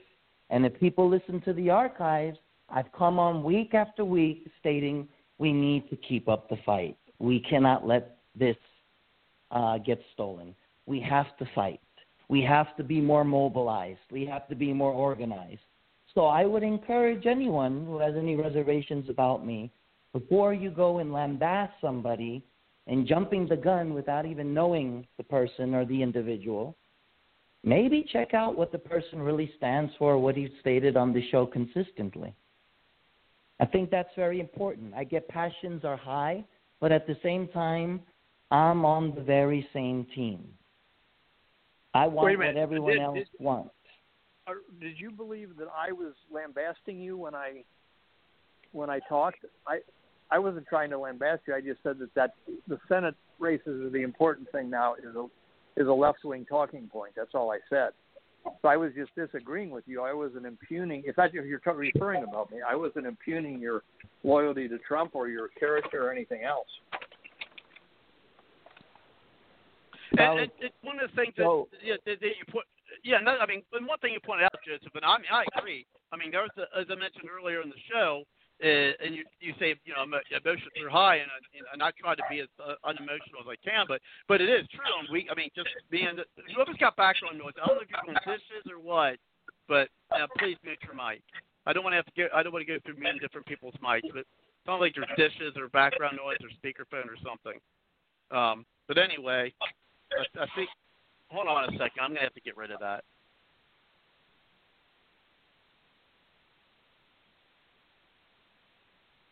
Okay, I, I may have gotten rid of that. No.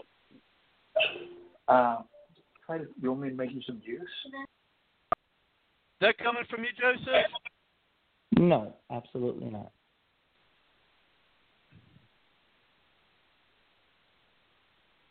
The other thing that I guess I disagreed with somebody on was that there's no class, uh, path to victory because these lower courts are 99% crooks. So don't worry about losing at the lower courts. Uh, I mean it. The judges, most of the judges belong in jail for decisions they've made on election fraud, and uh, so I did. I, but again, I wasn't. I I want to say clearly, I was not impugning anybody's character or challenging anybody's uh, loyalty. I was just disagreeing on two points that, that, that were made. Correct, correct. so uh, let me let me finish because I wasn't allowed to uh, to finish. So as we get back to what you were saying, Jim, you went on to further state that what I was saying was talk points from the left and implied of where I was getting my news media from. That's where you and I disagree. And that's okay. It's okay to have disagreement. Uh, the point I'm trying to make is my talking points are not from the left in any way, shape, or form. As I stated earlier in the show, if anyone listened carefully to what I said, is I believe at this point Trump does not have a pathway. But I, in no way, shape, or form, ever implied or stated that we don't continue to fight or try to have a contingency plan. If anything, you stating that I am taking uh, talk points from the left, now that's what the left does best. When you don't agree with somebody, then you resort to playing that page out of their playbook, which I disagree, but for the sake of the show, I will agree to disagree with you on that. That's where I think I was not, uh, I was misjudged, but that's okay. Hey, this is a show, passions are high. They're not talking points from the left. If they were, please elaborate on any specifics, but they're not talking points from the left. I believe okay, Robert. Trump at this point doesn't have a pathway. However, the worst mistake we can make as conservatives is not having a plan B. We need to have a plan B. If Trump, the election does not go in his favor, what do we do next? And that is what I'm advocating on this show because that's what the Dems would like us to do. The Dems want us to put all our eggs in one basket. That's their strategy and they want to leave us with not preparing for a plan B. And I'm sorry. I am an American patriot. Kelly can attest to this. Robert can attest to this. I care for this country and the future generations after. And I want to make sure we leave the, the land of the free and the home of the brave. And in doing so, I am proud to say, yes, I'm going to have a contingency plan. I'm going to have a plan B. People can agree and they can disagree. That's why it's uh, First Amendment freedom of speech, and that's completely fine. But I can assure you, none of my talking points are from the left in any way, shape, or form. I assure you, what I am preparing conservatives for is a plan B. If Biden and the DNC and the Dem operatives do get away with rigging this election, I, for one, am not going to sit on my hands and say, all right, I surrender. The fight is over. Our country is over. Now, anyone can do what they want on their own volition that's up to them. I am not here to judge, and I'm not here to uh, be the judge, jury, and executioner. Who am I to say what a person should or should not do? I don't play that game on this show or in real life as a person. All I can speak of is me individually. I'm not going to sit down and not stop the fight. For as long as I'm breathing, I am going to fight for this country to remain the land of the free and the home of the brave. And I'll do everything in my power by looking towards 2022 and 2024. And I get it. People are disenfranchised. And I get it. Some people are at the point where, okay, if this election is successfully rigged, that's it. I'm done. But remember, ladies and gentlemen, that's what the left wants us to do. We will be playing into their playbook. They want to defeat us not only by rigging an election, but by defeating us morally to the point where we don't want to ever resurrect. And that is the worst mistake we can do as conservatives. Because, ladies and gentlemen, if we as conservatives end the fight, then we have given this country to the Dems for the rest of the future of this country. And we have given, we, we, we, have we will no longer have this country as the land of the free and the home of the brave. So, I personally, if this election is successfully rigged, yes, I will be devastated oh, I will be scared of what a I would say a, a Harris administration would bring. But I'm not going to stop the fight. For as long as I have airs in my lungs, I'm not.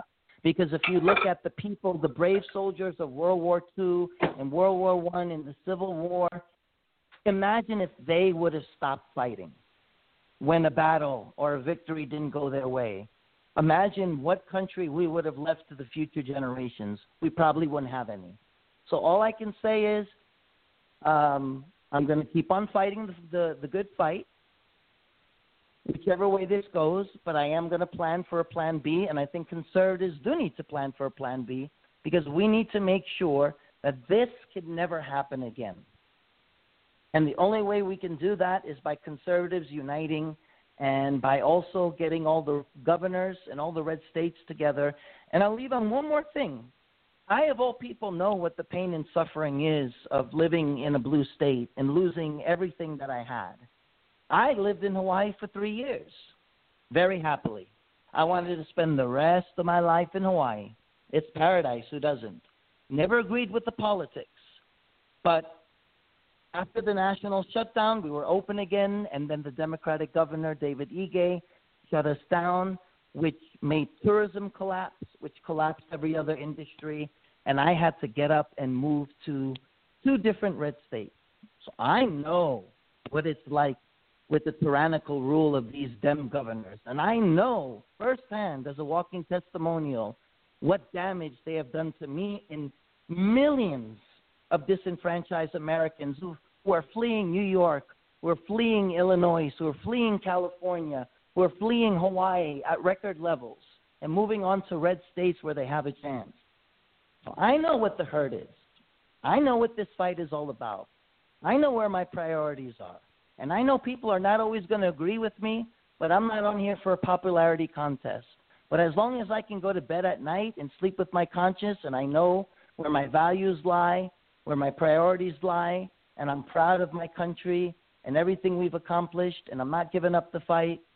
Well, Robert, my good friend and American patriot, I can sleep with a clean conscience at night, but I am going to say I'm going to sleep with great uncertainty and knowing that if, if, and I'm saying if this election does get rigged, we are looking at four years of more pain and suffering.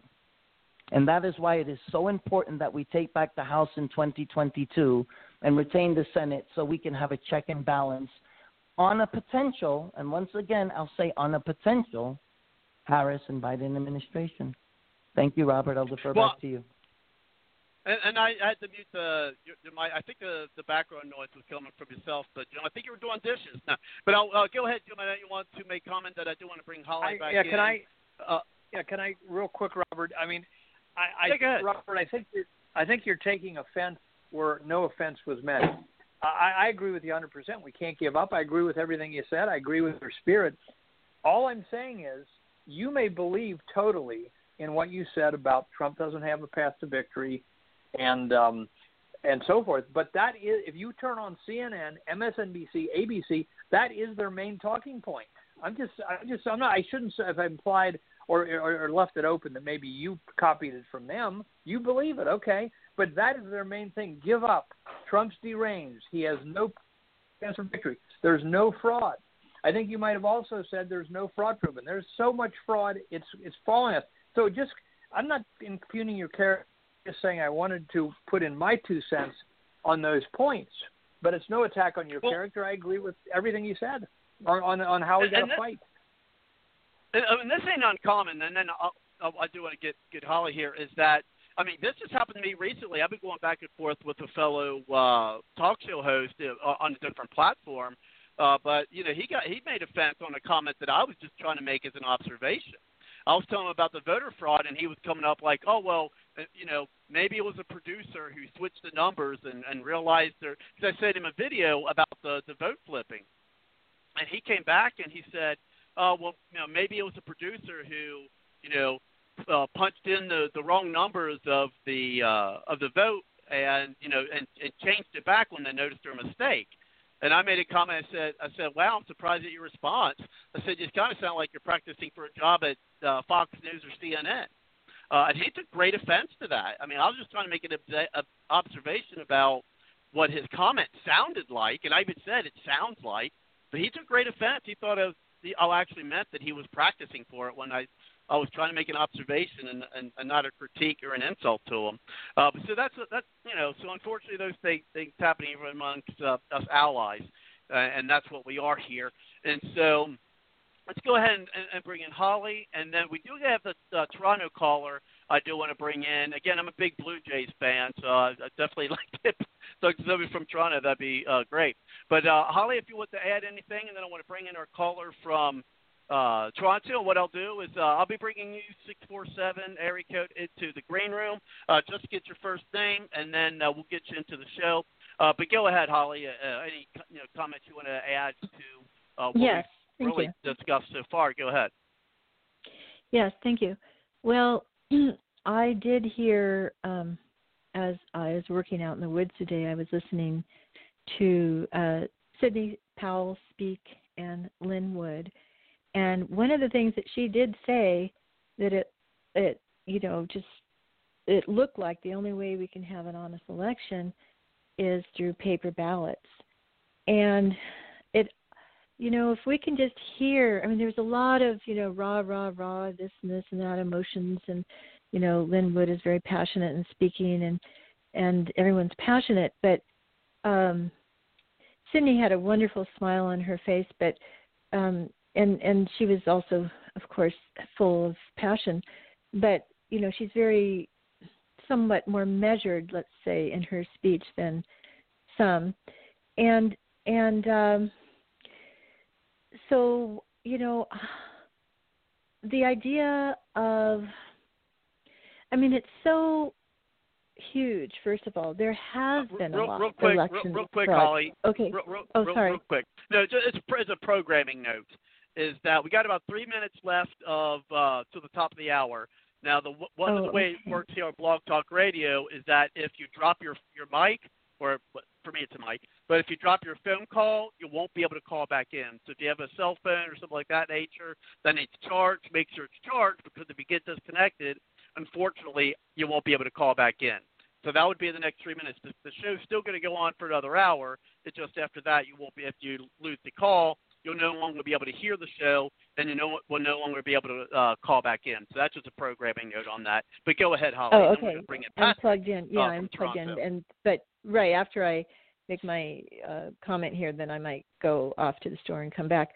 But um, so in any event, I was listening to Sidney Powell there in Georgia today, in um, that moment, and she did recommend the paper ballots. And what I was about to say is Oh, the idea of calling martial law never occurred to me that I would ever almost support it.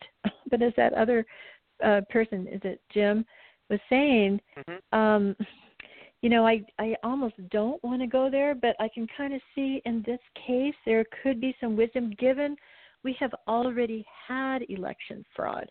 Dream in your face, so crystal clear as day from all quarters or many, many, many quarters and like, you know, as many as we can imagine and some we couldn't have even imagined.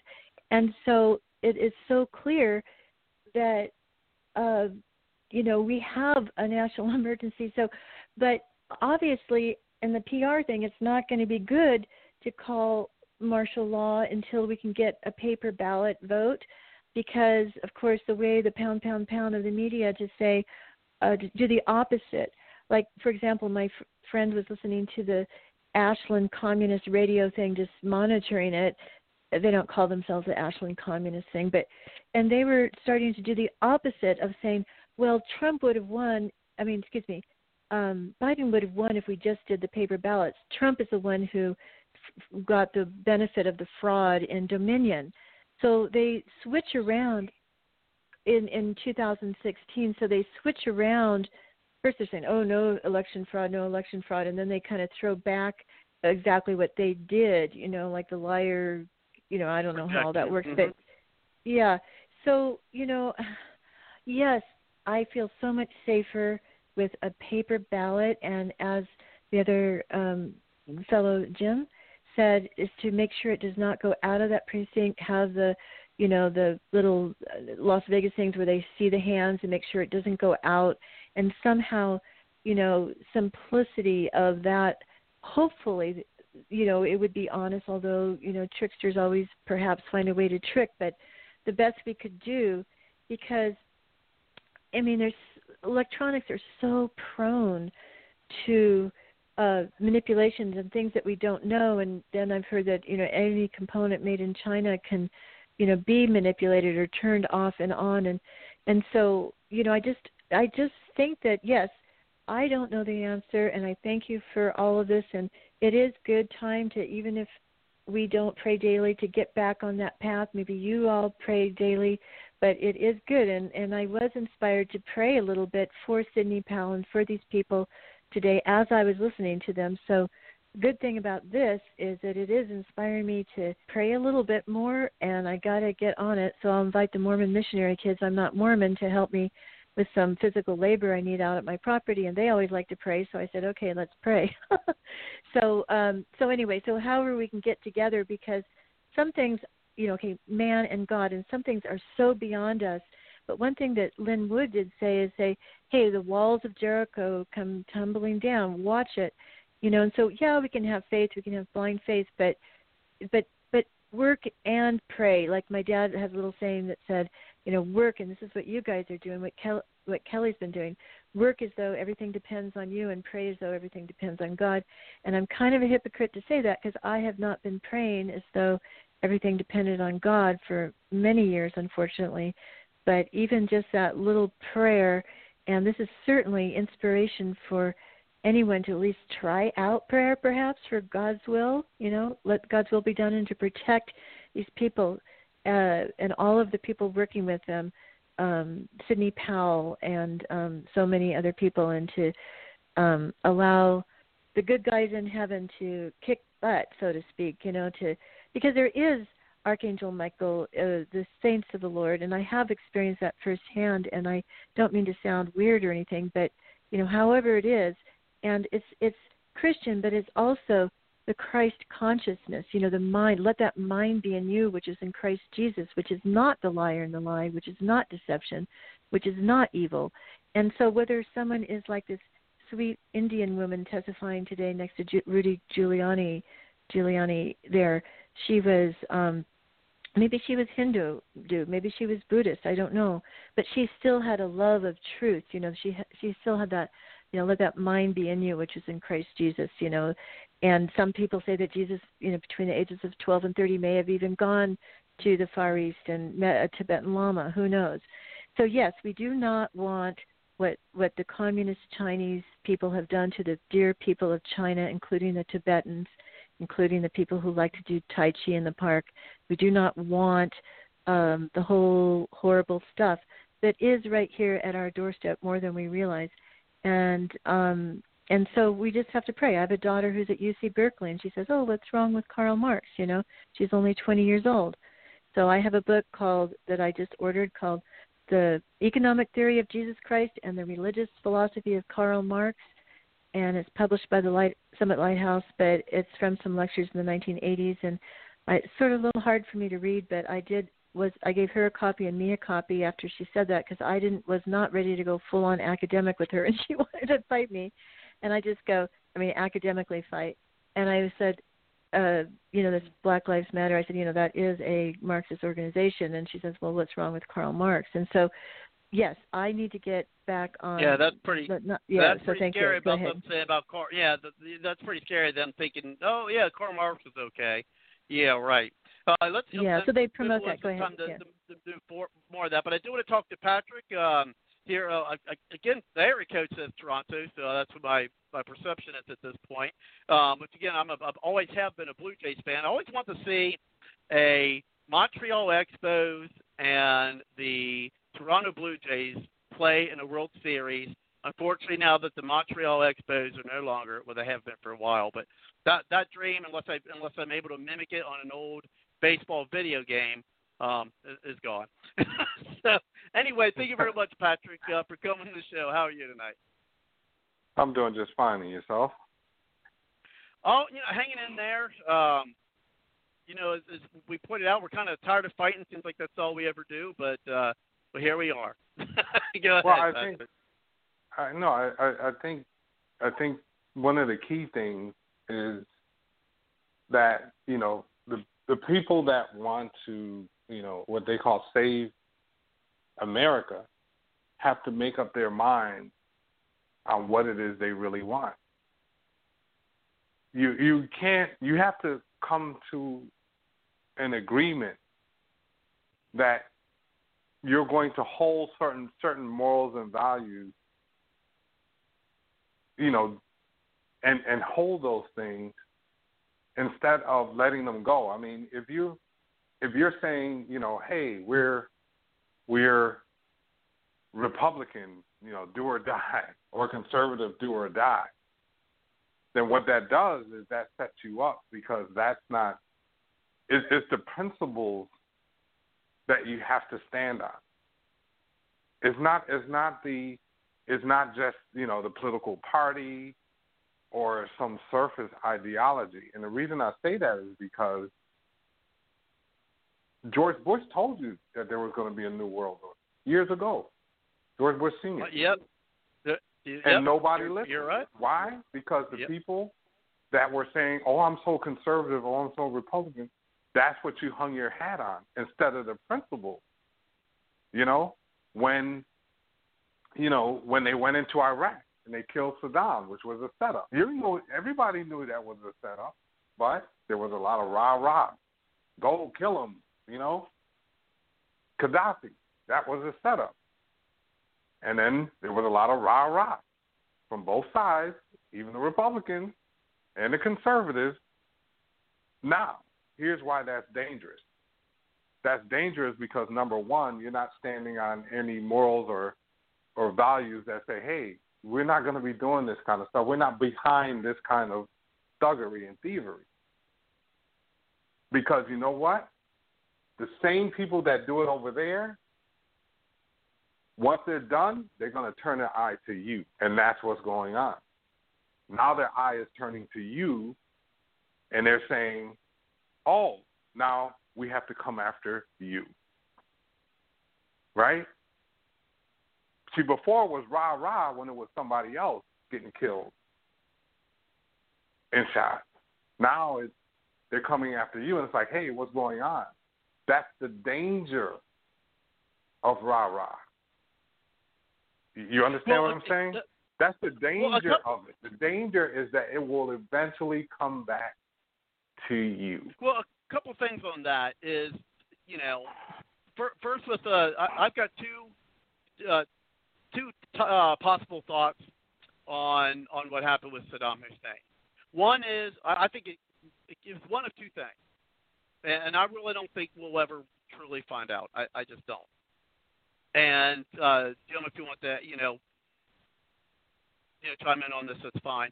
Um, is that I think personally, I think there was WMDs. I do. I think, I, I do think that there was weapons of mass destruction.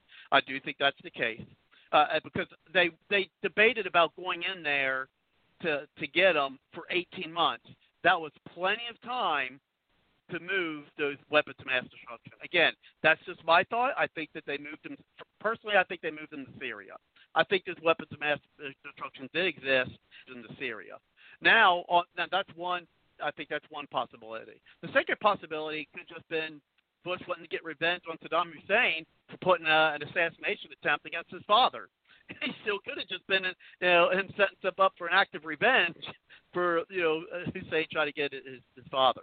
Um, you know, so I mean, I think it could go either way, those that way. But I mean, I do think there was weapons of mass destruction. I just don't think.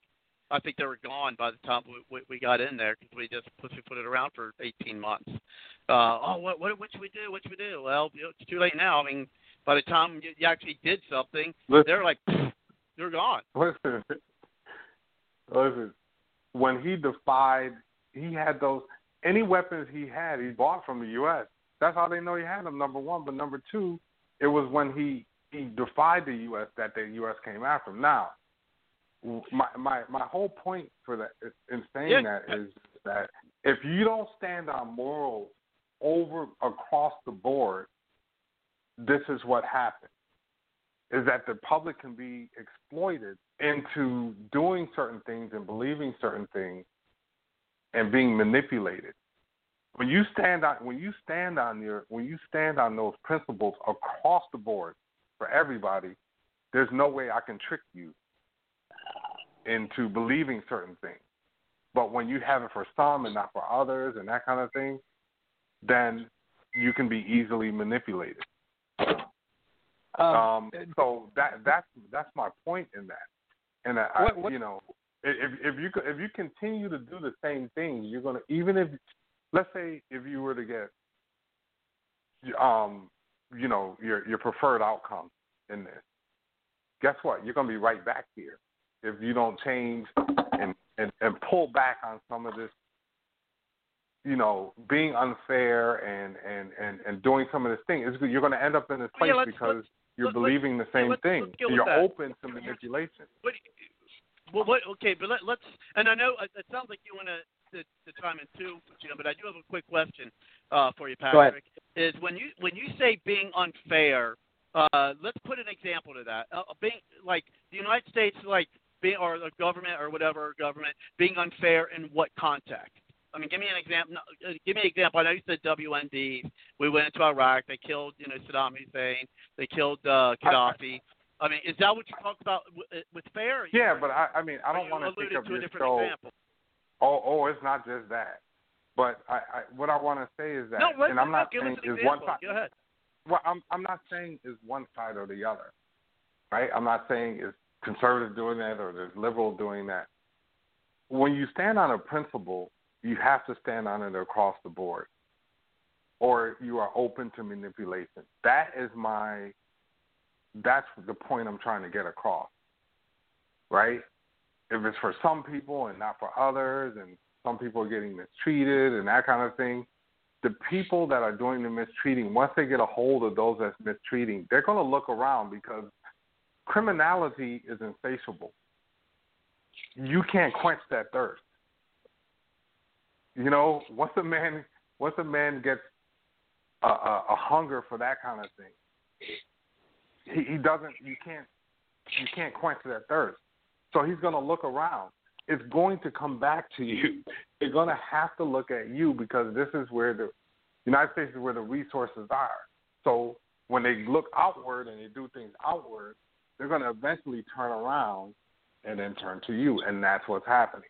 The people that you say, you know, okay, you know, we're going to roll with these people, whatever they do around the world, and whatever they do, even domestically, to certain people, we're going to roll with them. Now you're at a point where they're turning towards you, and now you got to fight with them, right? You know, like it, it, and it's amazing to see that it's happening. So, you know, you know, like I said, George Bush Senior said, "There's going to be a new world order, people." And you know, conservatives, whether you like it or not, you know, all these hardworking people. They guess what? This is what's going to happen. Are, are you saying they didn't believe him? And, and then I'm going to bring it over to you, Jim. Um, it sounds like you want the time minutes. I, So are you like saying that they else, didn't believe? you know, comment. Yeah. Well, sure I am. Um, but but so you're saying that because he was a Republican and he said New World Order, uh, cer- certain people didn't listen to him just because he was a Republican. He was a Republican. I, Is I that think correct? it happens on both sides. I think when you have people talking about certain things on either side, because partisanship is just the order of the day. And I'm American, by the way, so partisanship is just You the live in order Toronto, of the day. or you just have a Toronto phone number? Yeah, yeah, I'm I'm up here for now. Yeah, I'm up here for now. Oh, gotcha. For Well, last go ahead, uh, Jim. You, you had uh, okay, but Jim, you got a, a comment on that, or Yeah, I, I Okay. could not. I, I could. I just want to make a few comments, and you can respond, Robert. Uh, wait, Patrick. Patrick's. You, Patrick's the gentleman that was just speaking, right? right? Mm-hmm. Okay. Well, I couldn't agree more with Patrick on this. What he's saying of letting your republicanism or your democratism triumph, uh, you know, lead your principle is now proving fatal. George W. Bush. I mean, I'm was a part of the Pat Buchanan, Ron Paul conservatives. Everybody just about Yeah, fell like off Pat their Buchanan. Yeah, everybody just about fell off their chair that was aware that who had been listening to the John Birch Society or and I always have to say John Birch Society is falsely accused of being anti-Semitic and anti-black, which is a complete lie. In fact, I tell people if you can find one line in the last uh, 62 years since the John Birch Society was founded that's against Israel, I'd like to see it. They've never written a line against Israel now or against a Jew- Jewish lobby in this country. So they were warning everyone about the New World Order since 1958. And I got a wind of what they were saying in 1972 when somebody sent me a book out of the blue. So when he said this in 1990 or 89, September 11th, by the way, all of us just about fell off our chair that somebody was saying it in public. And then when Bill Clinton, when he was giving his acceptance speech of 1992, he said, I was taught by Carroll Quigley. And he praised uh-huh. him. Well, Carroll Quigley, the John Birch Society had exposed going back to the 60s as the author of Tragedy and Hope, where he, Carroll Quigley, was George, he wasn't dying. And he wrote a book exposing the entire ruling elite and saying that they want world government. And my only disagreement with him is I think they should let it be known. Okay.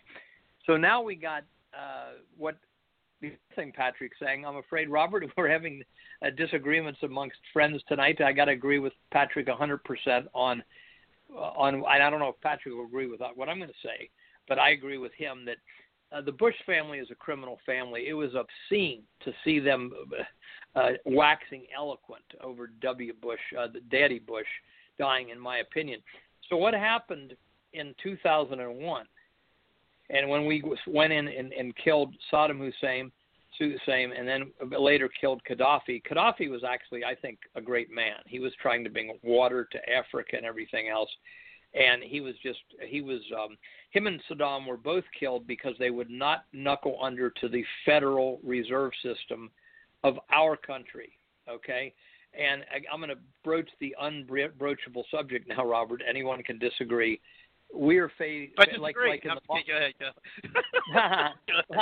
I just like, go ahead, man. so I, I'm. I, I, Patrick, I haven't I'm heard one, enough to disagree. Go ahead. I haven't heard enough. Okay, disagree. no. Go ahead. no, I'm I'm one one fourth Sicilian Italian. I'm half Irish, one fourth Sicilian Italian, and the Sicilian Italians is where the mafia came from. And while most Sicilian Italians my wife were is Sicilian Italian, I know. No.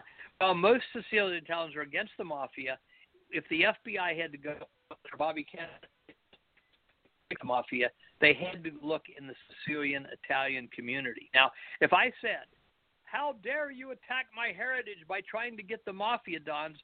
I would hope you would think I was either insane or part of the mafia. So we have a situation today, what is called the conspiracy, the ruling elite. Uh, Sean Kennedy calls it the deep state or the shadow government the first time he mentioned it. John Birch Society called it conspiracy. It is powered 80% by powerful Jewish, anti American, anti Christian Jewish individuals. 9 11 was done by Israel and Jewish traitors in our government. Look up a speech by Christopher Bollyn called Solving 9 11. Jews were at every choke point. Not all Jews.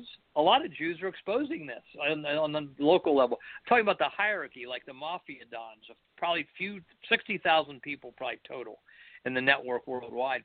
They did 9/11, and immediately they blamed it on 19 Arab kids who supposedly defeated our three billion dollar defense system by turning the transponders off in the planes. Do you think we uh, we we need the Russians to keep the transponders on if they're coming to attack us? Of course not. Radar picks up the plane no matter what.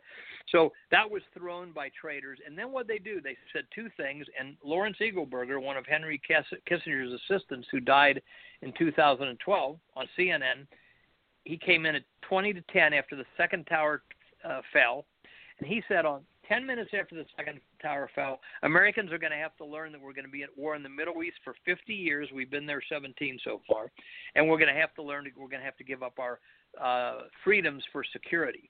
So, what this top, primarily Jewish powered group of sociopaths, which includes Comey, Brennan, and a ton of Hillary Clintons, the, the Bushes, and a lot of non Jews, but that network told us through the media that we're going to go to the midi the we're going to go to the uh, uh, Mid East on what I believe was 100% made up weapons of mass destruction. I don't believe that, Robert, at all. That there ever was anything such thing. They told us that Saddam was going to be able to nuclear bomb the United States from vans that were moving around. But we went to the Middle East for one reason, because the Jewish lobby, AIPAC controls our Congress and they wanted us to knock down as all the Arab countries. The only two left are Syria and Iran. And I'm no fan of. I don't want to be joined at the hip with Iran. I'm just saying they want all those Arab countries knocked down. Five of the seven they wanted knocked down, including Gaddafi and Saddam, have been knocked down by our military because we've been tricked into doing it. And we killed about two million Iraqis, about a million little kids who didn't even know where New York City or 9/11 was, and that is an unconscionable crime on our country. And this is all because people are rah rah with the Republicans, just like Patrick is saying. And the second thing they said after 9 11, and it's happening now, we will surveil you for your own protection. And they're surveilling everybody. And now they're they figured out this COVID is the best thing they've ever had because people are oh, afraid yeah. they're going to die. If, if they walk past you in Kroger's, they're afraid they're going to die.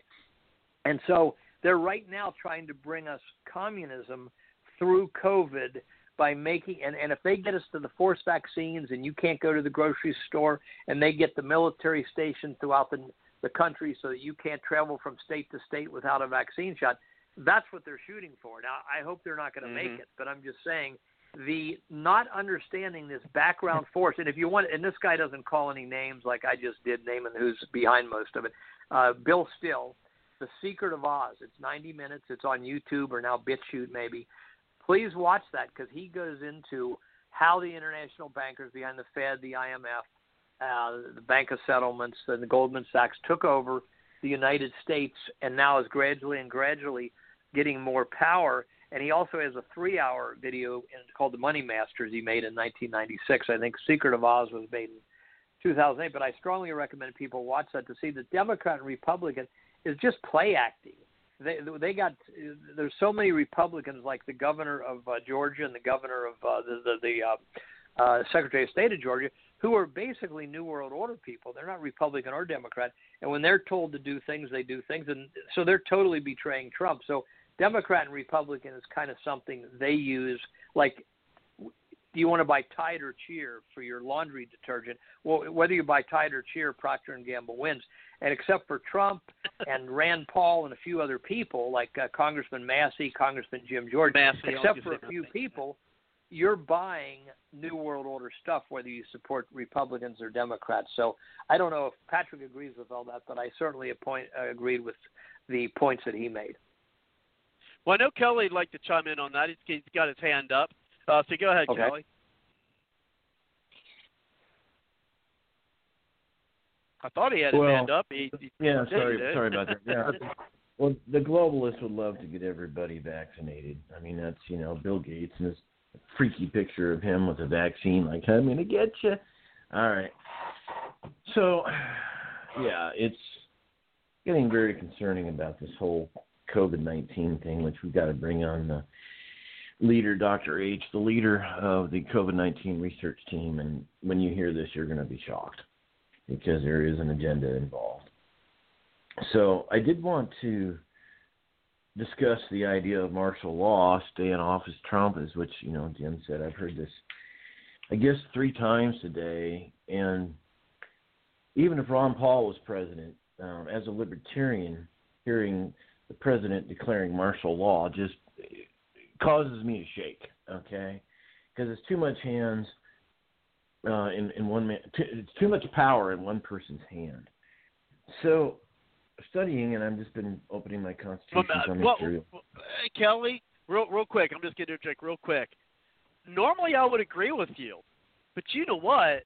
So, I mean, uh, normally I agree with you, but I mean, if, if, maybe that's what we need. I really believe that. I mean, maybe I mean, if you got someone, you know what? I mean, maybe the uh the old you know philosopher kings is actually a, a better idea than having you know ha- having this cabal, you know, of of, of all these people to to have the power. I mean, I don't know. I mean, I I, I normally would disagree as well about you know martial law. It sounds like a movie right? Sounds like something going on in a movie, you know, because Godzilla's attacking or something.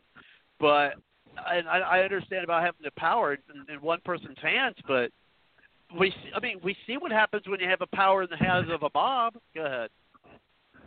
Well, let me uh, discuss martial law and the Constitution and how it works. Um, which, by the way, is kind of a surprise. The word martial law is not found in the Constitution. But here's a list of words while I'm studying my Constitution I just happened to notice. But again, martial law is not found specifically in the Constitution, but there's death, color, race, intoxicating liquors. That's the 18th Amendment. Sex is in the 19th Amendment. Oh, I guess intoxicating liquors come before sex. Okay. There's laid, taxes laid, January 3rd, January 20th, 18th, transportation, militia, um, silver, gold, water, science, arts, roads, ships, dockyards, forts, labor, a well, admit, admit, oh, admission, all right, post, swear. But the exact words, martial law, are not found in the Constitution. That is a term of art that comes from Article 1, Section 8, subsection 15. The power is in the hands of the Congress to provide for calling forth the militia, or in today's term, the National Guard, to provide for calling forth the militia to execute the laws of the Union, suppress insurrections, and repel invasions. And in, in Article 2, the President is the leader of the militia, the naval forces, and all armed forces. Thus, you cannot, states cannot have uh, armies in times of peace. So the term, you actually look in the index, you do a Google search.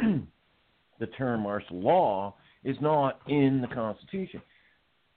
So Congress has to declare it. In order for Trump to do um, martial law, he would need either A, consent from Congress today, which will not happen because the Dems control the House, or B, right. B, martial law already declared that has not been rescinded. Now, some conspiracy theorists say that we are under martial law. I'm like, what? But Congress has to declare it, or either right now or in the past, without rescinding it, for Trump to do something radical like that. And again, as a libertarian, it makes me nervous. Even Ron Paul declared martial law. So that's a point I want to make. And I, I did want to go back to um, I want to go back to the pathways, and and by the way, I I, I really like Joseph, um, but there are pathways. The question is, will state legislatures or SCOTUS or the courts go down these pathways? Mm-hmm. So that, now that I am concerned about. On, in, well, the same vein with Joseph, I'm concerned about that. I I don't. I mean, I'm I, I don't have a lot of hopeful. I don't have a lot of hope either. I I mean, but well, I I don't know. I don't know. If one if one state, and I'm going to read Pennsylvania's proposed resolution to take back their power as a state legislature to elect the electors. Article 2, Executive Branch. Article 2, Section 1, Subsection 2. Each state shall appoint in such manner as the legislator, legislature thereof may direct. A number of electors, da da da da da, details. So we go into case law, and this is where it gets very interesting because there is some amazing power affirmed by the Supreme Court that the states can say this is irreconcilable, this is irredeemable. We're taking over the elections. Let's suppose Pennsylvania, and we're going to get to the Pennsylvania resolution. If Pennsylvania does do this, then we could see Arizona and then possibly Michigan flip or Wisconsin. All it takes is three for Trump. It's over.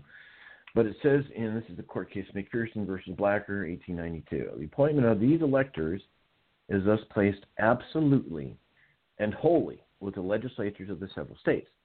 They may be chosen by the legislature, or the legisl- legislature may provide that they shall be elected by the people, the state at large, or in districts. Other details the power is conferred upon the legislatures of the states by the Constitution of the United States and cannot be taken from them or modified by their state constitutions.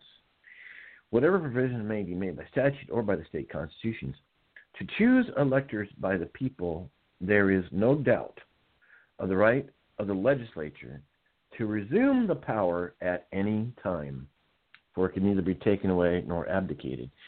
So the legislatures can take it back at any time, and they don't need approval from the governor because it's in the Constitution. I read that Article 2, Section uh, Section 1, Section 2. All right, so we go to also another affirmation. Uh, US 3, 3 USC, uh, Section 1, 2, 3, all the way through 15 discusses things. In Article, or Section 3, um, it discusses again about the power of the state. Okay? The power of the state. But we go to, knowing this power the states can this is a pathway. but Are they going to choose it? I do not know. But here is what Pennsylvania has come out as a draft resolution. I won't be surprised if they get it passed. But, but they're not binding, though, right? I, I heard about the resolutions in like Pennsylvania, but I heard they're not binding. Uh, they're binding.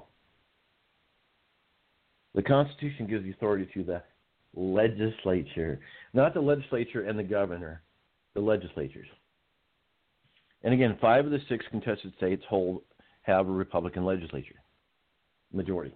All right. So I looked at this uh, resolution.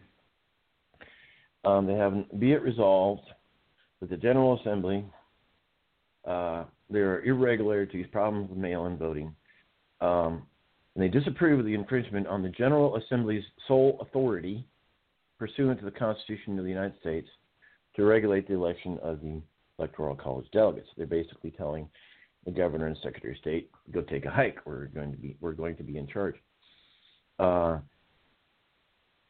let's see, disapprove. Okay, they, they, we're specifically telling secretaries of state. Um, let's see what else. Pursuant to our authority granted in Article 2 of the Constitution of the United States and the numerous illegal acts committed encouraged and ignored by the governor, secretary of state, and certain election officials, the General Assembly takes back and reverses the power to designate presidential electors for the Commonwealth of Pennsylvania for the December 2020 meeting of the Electoral College. And yeah, so they're they're basically having a resolution to take back the power, and they are in this resolution vacating the certification by the governor and the secretary of state. This is their this is step number one. We're taking it back. They pass that resolution, then they can say, you know what, Pennsylvania Trump. Pennsylvania does this, and it's got to be done pretty darn soon because tomorrow's Thursday, Friday, Saturday, Sunday, Monday, Tuesday, all the eighth, all disputes have to be resolved. So if one state takes the lead, we could see Michigan, then Arizona, so you get Arizona, Michigan, Pennsylvania, go for Trump, boom, done. Trump will be our president. That is a pathway. SCOTUS is another pathway. Will SCOTUS take it up? And there's indications that there's hesitations. And by the way, the, there was a restructuring by Chief Justice John Roberts, who delegated districts to specific Supreme Court justices. And in many of these states, you have the conservative judges. You remember Alito issued an order that uh, all votes after eight o'clock on election day have to be right. set aside. That, that was Alito's district, federal district, which includes many states. so we could see one state turned by SCOTUS and two by the legislatures. We could be we could see three states turned by the legislature, one by SCOTUS. So these pathways are still there by law, by constitution, by case law. The question is is there two questions. One, is there enough time? Number two, is the will there? And I don't know if the will is there. Because I'd rather see that than martial law. Hmm. What was that? I mean, you're going to you're going to you're saying you're he's asking the question: Is the will there? the will is going to wane when the power starts to exert itself, and, and the power has started to exert itself. So people are going to get scared and they're going to back off. Um, some people are going to be uh, bribed off. I mean, it's. It, I mean, I, I don't want to talk too much on the pathway. I don't know. You know, we'll see what happens with all of that. But you know, right now those are words on on paper, and because the people didn't back it up with what they really believe, it's just words on paper now. So now you're fighting, you know, you're saying, well, we're going to use these laws and these words that have been written. Um, but how much did, did everyone stand by those words over the years while they were being chewed up? Like it, it, it's it's interesting to hear, um, you know, people going to the law, and it's like people have to understand that the laws are just merely words written on paper, man. If people haven't been, you know, really living by those, you know, and and some, I I just don't I don't know I don't know how strong they are anymore, and it's sad to see. It really is. It's really sad because it didn't have to be this way. Um, and uh, and and I'll just give you I'll give you an example. I'll give you an example of how how these things turn and how people can be easily manipulated. I don't know. Do you guys know the story of Leo Frank? Leo Frank was a um, was a Jewish guy back in I think 1915 or so, or ni- early 1900s, who owned a factory in Georgia. I think it was. I think it is. And Leo Frank, he was a Jewish business owner, and Leo Frank raped and killed a young white girl. He called one of his the people that were working in there, black gentlemen, to go and help him dispose of the body, which the black gentleman did. He didn't want to, but you know, he was scared he went to dispose of the body. When it when it came out what had happened and they found this girl's body, you know, they Leo Frank blamed it on the black guy. So the black guy went down to the police station. They interrogated him, and Lord knows what else they did to him. But they even they even the, the police came out and said, "The black uh, we believe this black guy. We don't think he did it. Like we don't think he he did this." So the black guy testified in court, and Leo Frank was convicted. Lo and behold, the money interest in his group um, came. We're going to get him out. We're going to free him. Um, they didn't want him to do any time in jail, any more time in jail. So the people in Georgia came to the courthouse. They pulled Leo Frank out, and they hung him. They took him out somewhere and they hung him on a tree. There's pictures of. What immediately happened after that is that the Jewish interests got together and said, we cannot allow this to happen again. So they created what is known as, shortly after, the Anti Defamation League. Because they didn't want to be the face, even if they were guilty of these types of crimes, and, and they didn't want the ire of the other white people to come down on them. Um, so they created the Anti Defamation League. They also started the movie industry around that time, like um, coming, you know, some time after then, and they took the book, The Birth of a Nation, and made a movie out of it. And what they did was they had the exact same thing that Leo Frank did to the young white girl, although this time they put a black face on it. They made it a black guy. And they put the black people in and made them the face of criminality. After then, the Klan was re-energized, and there was a whole string of of, of hangings and castration and, and, and burning alive of black people after that. The people were deceived, but they had so much hate in their heart, they, they were willingly deceived. And instead of looking at the people that were doing the harm, they let them put a black face on it, and now they started killing black people. See what I mean? So these things happen because you, you have to make up your mind what kind of country you want to live in. You have to make up your mind what kind of morals and values you're going to have and how you're going to carry those through. Because if you don't, then this this thing is gonna is gonna come down real hard on all of us. And the United States was the last bastion, but because the people couldn't get the people, and this is all everything that's going on now is because of the people of the United States. I don't blame politicians. I don't blame the money interests. I don't blame the banks. It's the people, the masses, that have allowed this to happen over the years. And until the masses get their heads together and say, look, man, we, we have to do things fairly from here on out. Like we have to we have to cut out all this BS. Then this thing is going to continue. They will be able to continue to divide people. They will be able to deflect. So now you have this election coming up. The elect, let's say the election is stolen, and Biden is in. What do the same people that did that with Leo Frank and Leo Frank in this ilk? What did they do back then? They put a black face on it. What did they do now? They knew that people were going to be mad. They knew that you were going to rise up. What did they do? What came out the next day? Black people put Joe Biden over the top. Don't be mad at us. Be mad at those black people. They're the ones who put Joe Biden over the top, which we didn't. If you look at the numbers, we didn't. We didn't vote in high numbers.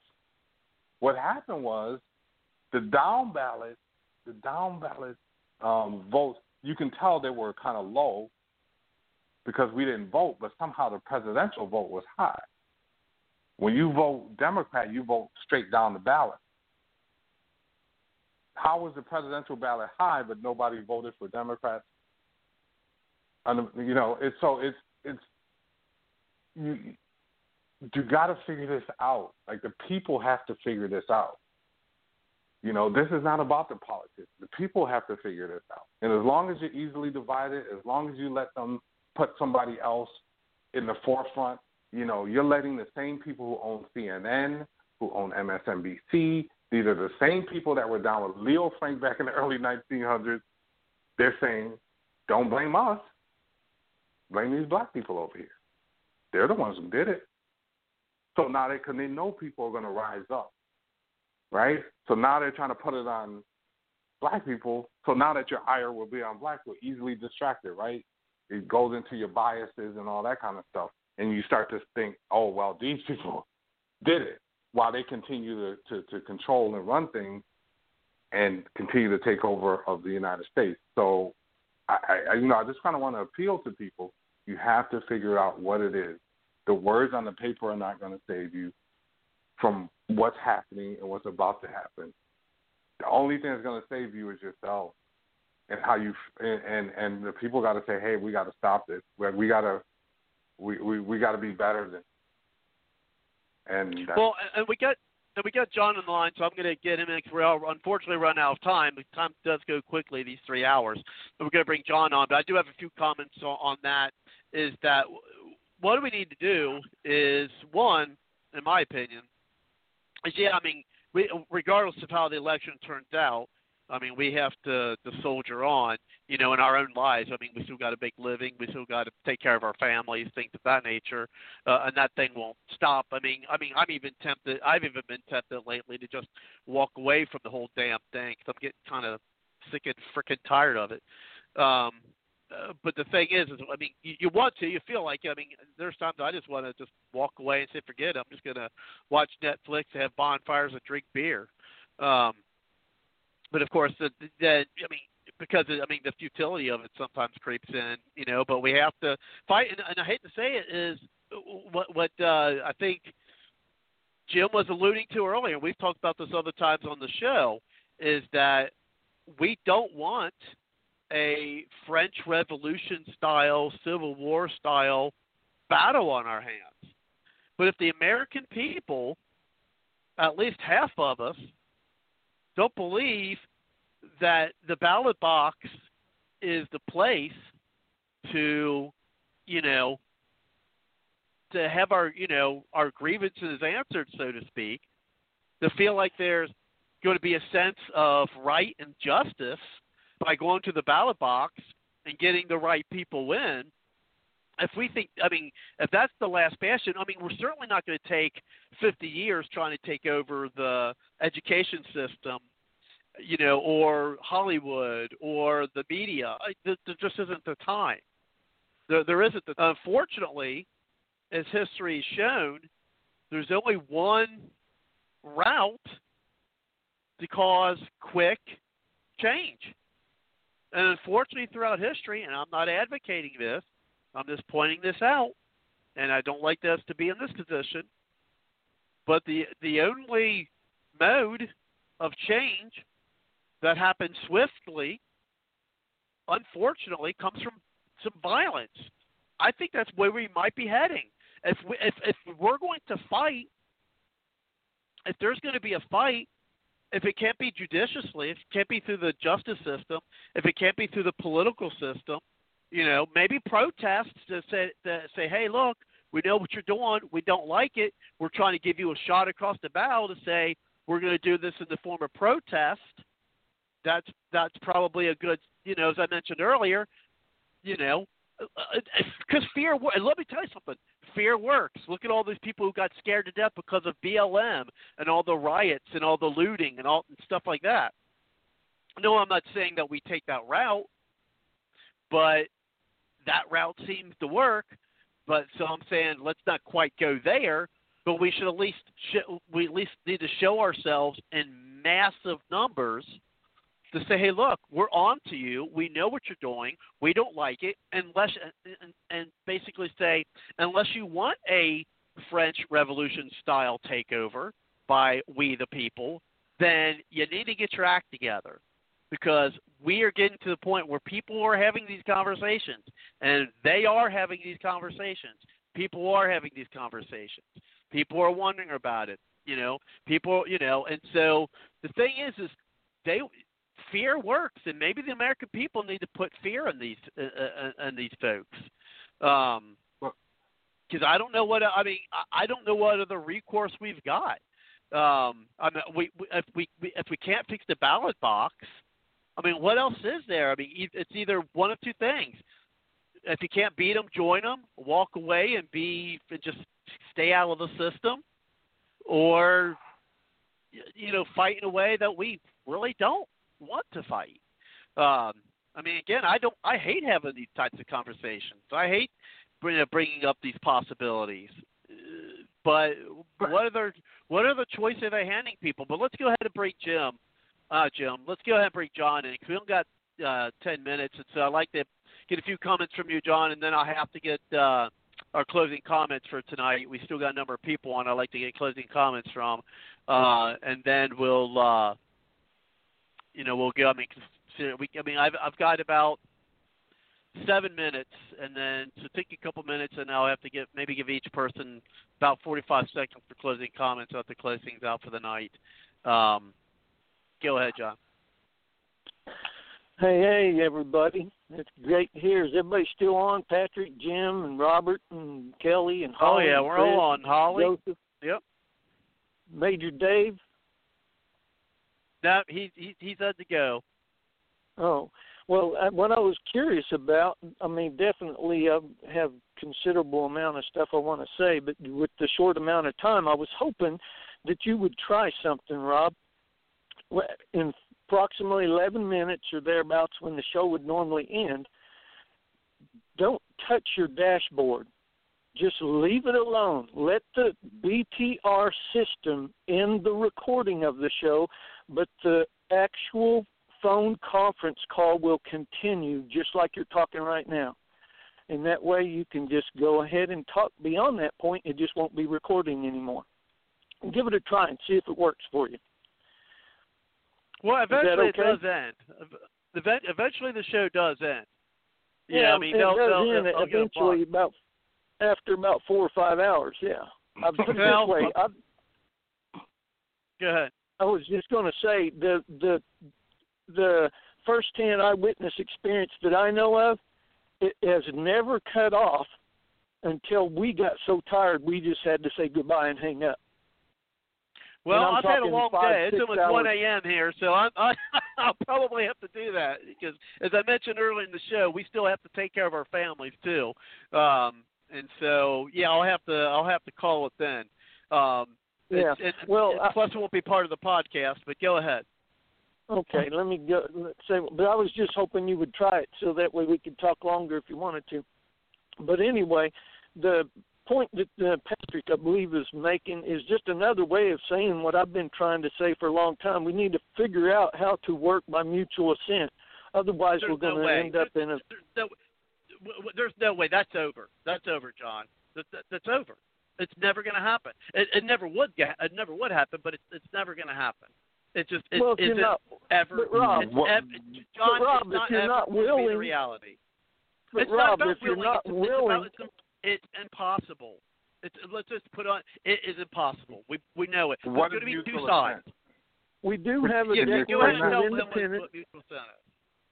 Wait, let me finish. We we do have a Declaration of Independence, and we do have under the First Amendment to the Constitution, Congress shall make no law abridging the right of people to petition the government for redress of grievances. So right there, I mean, just like Patrick was saying, do we really believe that enough people have uh, are willing to hold themselves in true obedience to these words, or is it just make believe now? Nobody's going to listen to anybody about it because we've broken those things so often that nobody thinks there's any credibility in it. We have to figure out how to repair the breach somehow and work by mutual assent and quit trying to, you know, winner take all railroad each other. Otherwise, you're right. There is no other option but to fight. Well, and, and because you, we're running out of t- w- w- yeah, because we're running out of time, and I, I unfortunately I don't even know if I have time for for for, for much uh, closing comments, and I, I guess I'll just have to close things out. Is is this? Uh, it's coming to the point, and I guess let's say we'll just do a yes or no on this because we don't have time for elaboration. Talking about unity, and it's a unity that's never going to happen. It can't happen. We cannot we, okay, here's the thing, John, and this is my question to everyone here: yes or no? Okay, John, we can't ha- we can't have mutual assent. You got to pick a side. I think that it's we're at a point where you have to pick a side. It, it, it, because we, we can't unify as these people are suggesting. Because the thing is, is the fact of the matter is, is when Trump was president, there was no unification. They didn't unify. They didn't try to work with them. They wouldn't even admit you- to you anything. gotta- You- oh, hold on. No, no, please don't interrupt me because I'm up here. I'm going to mute Mike because we don't have a lot of time. The thing is, is when Trump was president, even when things, even such as peace going on in the Middle East, the other side would not give him any credit for it. They wouldn't even report on it because they couldn't report anything good Trump administration. And now these same people, you know, are calling for unity. We can't have it. We, we we can't have it because if we unify, they win, and they will be emboldened, and they will know. Well, we can just do this every year. We can just do this all the time, and they and they will. We can't unify. We can't have mutual assent. These are we what we need to start coming up to the realization, and this and they brought this upon themselves. They are they are becoming our not our opponents. They are becoming our enemy. That's where it's coming to. I don't like it. I don't like it at all. These are fellow Americans, and I don't want them to be my enemy. Okay, but, but the thing is, is they they they are, and if the biggest enemy, and I think Jim pointed this out, is is the media. So I'll end it with this, you know, with closing comments. I mean, yes or no, and I'll go down the line here. Do, I mean, do you think it's time we have to unify? Uh, you know, unify with these people, Joseph. Absolutely It's time not. to unify. No. Holly. No, no unification. No. No unification. Unification is impossible. I agree with you. We're down to two sides. We try to play that game for over 40, 50, 60 years. Look where that's gotten us. I agree with you 100%, Robert. No unification because it's a myth. It's a utopia. It's impossible at this point. Holly.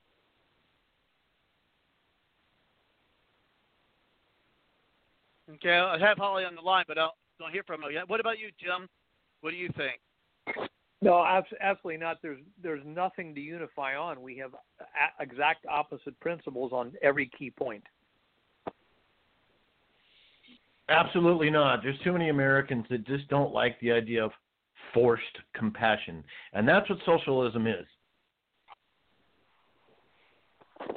And Patrick? I'm assuming you guys are still talking politics, left and right, you know, Democrat and Republican. I'm not sure Well, about no, no. that we're kind talking, of a No, we're not talking but, now. We're not talking No, we're Democrat, ta- We're, talk, Do- we're talking okay, pro-American, so- anti-American. We're talking Do you know how many people that you think that are on the other side are having the exact same conversations that you guys are? It's about Oh, I'm aggregating sure they are. power, or people. It's about aggregating power, not on the opposite side having the exact same conversation about not taking the vaccine and having to take up arms against the government. But you guys can't. But both. But the people that believe that can't aggregate their power because they're they're polarized, even though they have some of the same things. So I believe an aggregation of power right now is not possible because of polarization and political polarization. No, no, but Patrick, it's because we don't have anything. We're talking about freedom versus tyranny. Anybody that doesn't want to force vaccine, I'm with them. Tyranny and and I'm not saying we have to take up arms against their government. I know I'm not saying that at all. I'm saying that if things don't change, they may force people's hands to do that. I'm not calling for it. I'm calling for the people to say, "Hey, if, uh, uh, you know, if you don't want that to happen, if the if you don't want, if you know, if if the power the, the powers that be don't want a French style revolution, they need to realize you guys are you guys are pushing people in that direction and I, they don't either they don't see it or they don't, or it doesn't matter because it, or they, or they don't think it matters or maybe they think you know what people will calm down and people will be sheeple and ba- basically that's what I think you know COVID is all about. How far can we push the not just the American people, but how far can we push the uh, the, the the population of the world? How far can we push the, you know uh, the the non-political class? How far can we push them? And when we had people, we're missing. They're telling people to miss holidays and and and funerals and and weddings and people's birthdays. And if people are dying of COVID, you can't go in the the to get to see them, you know, be with them as they pass. Uh, you now you got to wear a mask and you know you got to do all this stuff. You know, it's like I, I think COVID was a test. Either that, either COVID was a test for the world, or COVID was set up by the Chinese government to weaken the United States. You know, and and, and give the Democrats, you know, that's real conspiratorial thinking, giving the Democrats, uh, you know, re, uh, reason to try to get rid of Trump. But of course, I think I do. I I think President Trump was the biggest threat to the to the globalists there there there there ever been the past 50 years. That's why they had to do everything in their power as blatant as they can in, in full in full view, because they had to get rid of they have to get rid of him. And the thing is, is they know so many people literally love Donald Trump because they say it at his rallies that that they can't try to assassinate him because they think he'll be a martyr, which maybe he would be. You know, and, you know. Plus, we do we got some great Secret Service people. You know, which I you know, so it, it's a mess. I mean, it, it, it's a mess. We we're not calling for. And I, I only got a minute or so left, and yeah, I guess I could let let it keep going, but you know, again, there's only you know, I've got work and stuff too, but um, to let it go for a little bit longer. you know, well, well, and, and again, I, I appreciate everybody, you know, coming on the show next week. You know, again, I, I don't want you know the listeners of the show to get us get us wrong because I know there's some people who who think you know we're saying oh we need to rise up our arms and grab our guns and pitchforks and and storm the government. I, I'm not no, I'm not saying I'm not calling for that. I'm saying that if because I'm only one, I can't call for that anyway you know. But what I'm saying is these conversations are starting to be had, and they're not just being had here on Bard's Logic. They're being had here all throughout the country, you know, all and maybe even all throughout the planet, you know. Uh, Because remember, before all this stuff, remember, remember populism, not just in the United States with the election of, of Trump. I mean, look, look, you know, the populism in the elections all across, you know, in, in Europe. You see populist presidents becoming elected. You know, Yes, and you so, were right. You know so it, it, it's happening all across the world. So these the people who are trying to you know as you said uh jim tyranny versus freedom you know they're test they're testing us. And we got to we got to say look we're not going to go quietly into the night. We're we're going to let you know we realize what you're doing. We don't like what you're doing. And and you know, we we want to have a peaceful way you know to get you know get it when we still have our freedoms where you're not trying to control us but just But Robert, look at the only so far that they wisdom between all of the people. Look at the wisdom between all of the people that come on your show over the many years.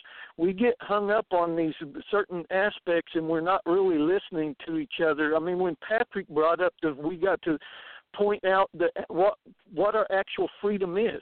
We talk about liberty and freedom, but we never actually put any really details as to what it actually is. What's it look like? What is freedom?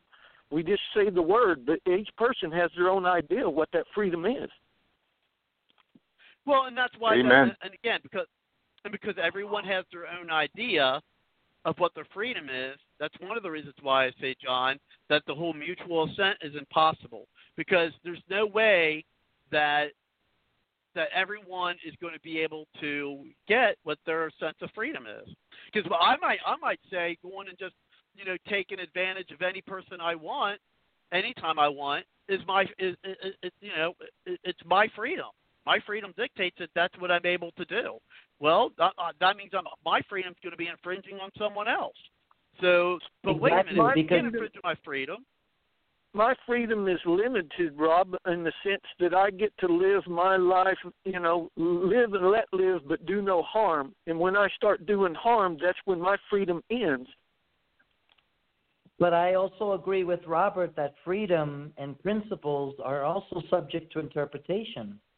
They're always subject Amen, to brother. interpretation. Your Not- version of principles and freedoms can be polar opposite to me. And that's where I 100% agree with Robert on that. That's why it's a very, very slippery slope. When we start talking about what kind of principles we want to have, well, that's subject to interpretation in every way, shape, or form. You probably have other people right now, as Robert said on another podcast, who are touting quite the opposite, and they completely believe it. So that's why ideology is a dangerous game, but it's reality. Your freedom and your principles can be polar opposite to mine, and that's where I couldn't agree with uh, you more. It's tyranny versus freedom. It's just as simple as that. Uh, it's it's it's not that complicated when it comes to which side are you going to choose. And uh, I've chosen the side of freedom, not tyranny. But I, I will agree, it is subject to interpretation. What what is my version of freedom? My version of freedom is a is a is a land of uh, of laws that we abide by the laws in the Constitution, that we uh, allow we don't allow uh, open borders, uh, that we allow legal immigration. We don't give entitlements to illegal immigrants. You know, so my principles, and those are just certain examples. My my version of America may be completely polar opposite to you. So I don't think anyone is ever going to be right. It's more going to be like, look, this is my vision. These are my principles. These are my convictions. This is what I believe in, and no one else is going to sway me any other way. Well, you guys But you can don't have to me because 100%. I'm smart enough to know that some people are smarter than me, and whenever I hear it, then I can change what I think before. Because whenever I was in high school, I thought differently than I do today, and if I didn't understand that and grow, then I'm just an ignorant person that's b- borrowing trouble. You don't have to be 100% aligned to aggregate your power and to aggregate your numbers. You just have to be aligned on the on the key issues and the and key principles. Yes, people can have different uh, definitions of what they think freedom is, but you can define it in a way that you can agree on some things, right? That you can agree on some tenets that are well defined, and you can say, if this is what you want, do you want to take the vaccine? Do you want to be forced to take the vaccine? Do you want your children to be forced to take the vaccine? Do you want this to happen to you? Do you want martial law? Do you want these things? You can agree. And there's a lot of people that are on the other side of the aisle that are having these conversations that you probably wouldn't even think are having these kind of conversations. They don't want this stuff. They don't want any So why, well, then why? The, uh, if they are on the other side and they don't want any of this, there are those who genuinely did vote for Biden. Why in the hell would they vote for Biden if they didn't want any of this? Biden, a Biden administration that's going to that, that's going to promote it and, and try to make it happen. People and what are, is this that they don't want? that people, hey, Ro- hey, people, Robert. Go ahead. Yeah. I want to put my hand up here. Okay, so uh, Patrick, is that is that your name from Toronto? Yes. I really like your perspective, and I can tell by the way you communicate, you're thinking very carefully through your points. And so I, I sure hope you come back to another show. Um, but there's some news flash from uh, Arizona. A judge granted uh, in one lawsuit to grab 100 ballots randomly and check out the results. They found 3%, that would be 3 out of 100, where the ballots had been flipped from Trump over to Biden. When you take Really? that across, yeah, this is just just in, and uh, if you take that, multiply it across the state, Trump wins Arizona. And so the judge granted even more discovery and more ballots, which what would be the point of that? Well, if they prove in multiple situations, say Maricopa County or Pima County or both, that there is this mass 3% flip, then the state legislature can say, you know what, Trump. Um, and then Pennsylvania, that's strongly leading that Michigan to have two days, two days of hearings. It looks like Michigan could go down that pathway if there's enough time, if there's enough will. And then Georgia, from uh, Sidney Powell's, she's motioning to, and she's going to get to SCOTUS, to decertify by SCOTUS, decertify the Georgia um, electoral college votes. That is a bold, gutsy move. But if if you see a flip by the legislatures of Arizona, Pennsylvania, Michigan, and uh, Georgia is nullified, bam, Biden's a, Biden is done. So it's mind blowing, and we have till Tuesday at midnight, and there are many people who are more exhausted than I am. I've been up till three in the morning one night till four in the morning. I've been up till three in the morning, uh, so many nights trying to gather this, that, that, do something. Um, my county supervisor responded to something I I gave her yesterday, and uh, so I I I'm gonna I sent it out to peer review tonight while we're on the show. But basically, here's a solution not just for now, but long term. I would not want to be a county election clerk or a county supervisor because our votes are basically done at the county level. And then the results are sent to the Secretary of State. Secretary of State says, okay, I look at these counties, this and that, everything's good. Okay, certify it, send it to the governor, certify it. Then his duty under Title III of the United States Code is to go ahead and send your electoral slate, and then electoral college meets. Now, the reason I would not want to be in a county position right now because there's going to be so many people calling my office, be it a supervisor or a county election official. I would not want to be in their position because what? You bought these machines that are fraudulent in other states, and you're what the heck are you? What, uh, and this happened like ten years ago here in Siskiyou County. Uh, the calls, the calls are flooding in, and people not happy with the county election clerk. So I actually have a solution that I'm going to present to my supervisor. That right now I believe I have a listening ear, and uh, but uh, that's for another show. I don't have time. But the reality is, we are facing a the liberty we the liberty and the rule of law, and enforcing the rule of law that we have that has made the Constitution, liberty, and the rule of law, which has made our country great. We're facing that, or the totalitarianism of the socialists who want forced compassion, which is only an excuse for the the acquisition of power. And in that power, once they have it, they will continue. They will continue to have illegal, fraudulent elections, and our country's over. Kelly, let me ask a question real quick. You keep saying we have till Tuesday. What is so special about this coming Tuesday? Okay. this is from two sources, but it happens to be Title III of the United States Codes, which defines how to do how to determine the electoral college for president. But I have in front of me the National Conference of State Legislatures and the Electoral College in 2020. They present a calendar. Okay. So we go November 3rd, election day. December 8th, deadline for resolving elections disputes. All state recounts and court contests over presidential election results must be completed by the state. Three, Title Three, three USC Section Five. Okay. Then you have December 14th, meeting of the electors, and this is again in Title Three, and it declares that the um, first Monday after the second Wednesday of December is when the Electoral College meets. This is United States Code. And then on January 6th, the joint session of Congress, they count the votes. So this, there it is. That is our deadline. Now, if SCOTUS can somehow extend the deadline due to fraud, oh, that would be great. So they have to, they get another like till the 13th to resolve all these disputes because of fraud. Will the Supreme Court do this? I doubt it. But say, okay, all of the disputes can there's an extension until December 13th due to fraud. Okay. Then the Electoral College meets on 14th. Do, do you think the United States Supreme Court is going to delay the December 14th date where the Electoral College meets? This is this is pretty much set in stone, December 14th.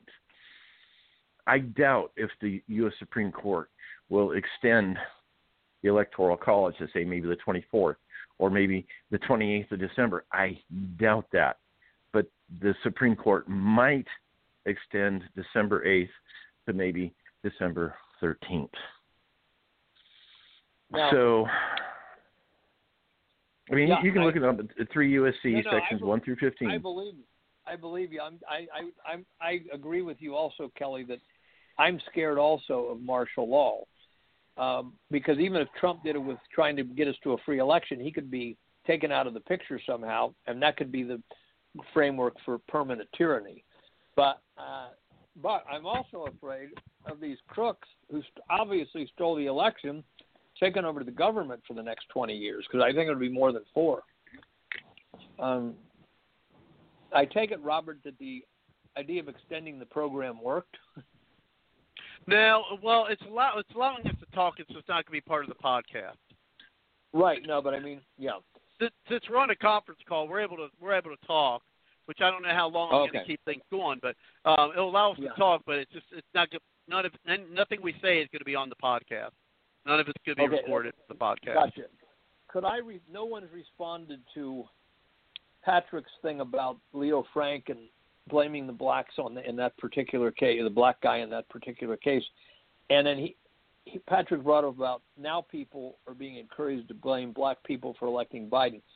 I honestly don't think Patrick, uh, of all the conversations I've heard since election day, in, in the white community primarily, I've I've never heard anyone suggest that that they're turning any kind of wrath in that way towards black people. I'll tell you what is a worry though, for me and probably for you too.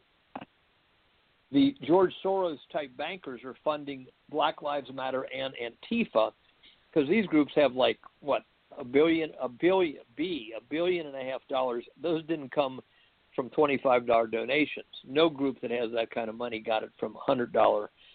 And what they're doing, especially with this McCloskey situation in St. Louis, they're encouraging white people to think that Black Lives Matter, even though it's half white, even though it's and you check this out, you watch this carefully. It's being directed by young Jewish people in their 20s who are taking orders from the bankers. Everywhere you It- it- look, if you, huh? It's not a black organization. People know that. That's why if you go to black people now, they'll say we we we we were down with the slogan, but not with the not with the organization because that Right. came No, out no. years ago. Yeah, And no, I agree. It, it's not I a black agree. organization.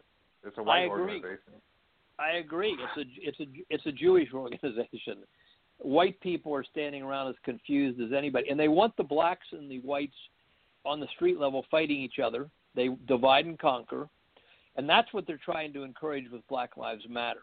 And that's more to be worried because I do know certain certain white people do quickly jump to the conclusion it's the black people, and and of course the ones who do sympathize with Black Lives Matter and the black community are such a small minority. I always tell people, everybody I run into at the grocery store or whatever, since all this flared up, black people and white people are being overly polite to each other. Most, most people don't want to be fighting their neighbor. And let me mention one other thing. And Patrick, I wish you would go to this website called This Age of Plenty and look at it because it is the solution, in my opinion, for helping poor people and middle class people get a share of the action in the United States, which is so possible now. But the bankers and their allies are skimming about seven, eight trillion dollars a year off the U.S. economy, and they're using it to build what Alex Jones calls the prison planet. That's how so few people have so much power. They run the media, they issue all the money, and they control the three computer vote fraud companies. That's a lot of power. So, so what that what should be happening with that, that eight trillion dollars is it should be being put into the spending pockets of the of the people, the middle class, the lower class, and so forth, because we got a new situation in the world, and this is for everybody. We got a new situation in the world since Henry Ford and the car and mass production, and that is we don't need all the people to produce the goods anymore. Machines and computers are doing so much of it that you're never going to get enough money in the pocket of, of the people anymore by just wages. And Andrew Yang was trying to get at this, the Democratic candidate. He was trying to say, um, give everybody a thousand dollars a month. Actually, if it was figured right. properly now, it would be a dividend called about sixteen hundred a month, but it would go up and down depending on how many goods were being produced. Alaska gives about seven, two to seven thousand dollars a year to all its residents because of their extra oil income. So all I'm saying is, instead right. of this eight trillion going to the bankers, it should be put either by a dividend, you know, like we got the twelve hundred dollars from the Democrats and Trump, a, a monthly dividend, which would be about eighteen thousand a year right now, based on the goods and services the machines are producing, or you could put it in the common person's hands another way. I just don't know any other way.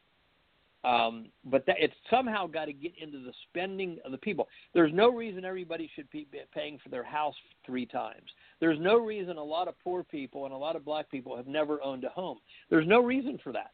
We now are in the age of plenty, but these daggone bankers over their media are acting like we're in the age of total collapse, we're all going to collapse. And it's all a function of them withholding money which should be in the pockets of the people. Okay, sorry for the sermon, Robert, but I just wanted to get that out. In, but, on, I, do agree, I, I do agree with Kelly. Uh, I cringe at, at anyone talking about martial law, and if that ever does happen, and next election cycle around, power gets into the Dems, we will be setting the most dangerous precedent ever for now any side to be able to use that, and we will cease to be a constitutional republic.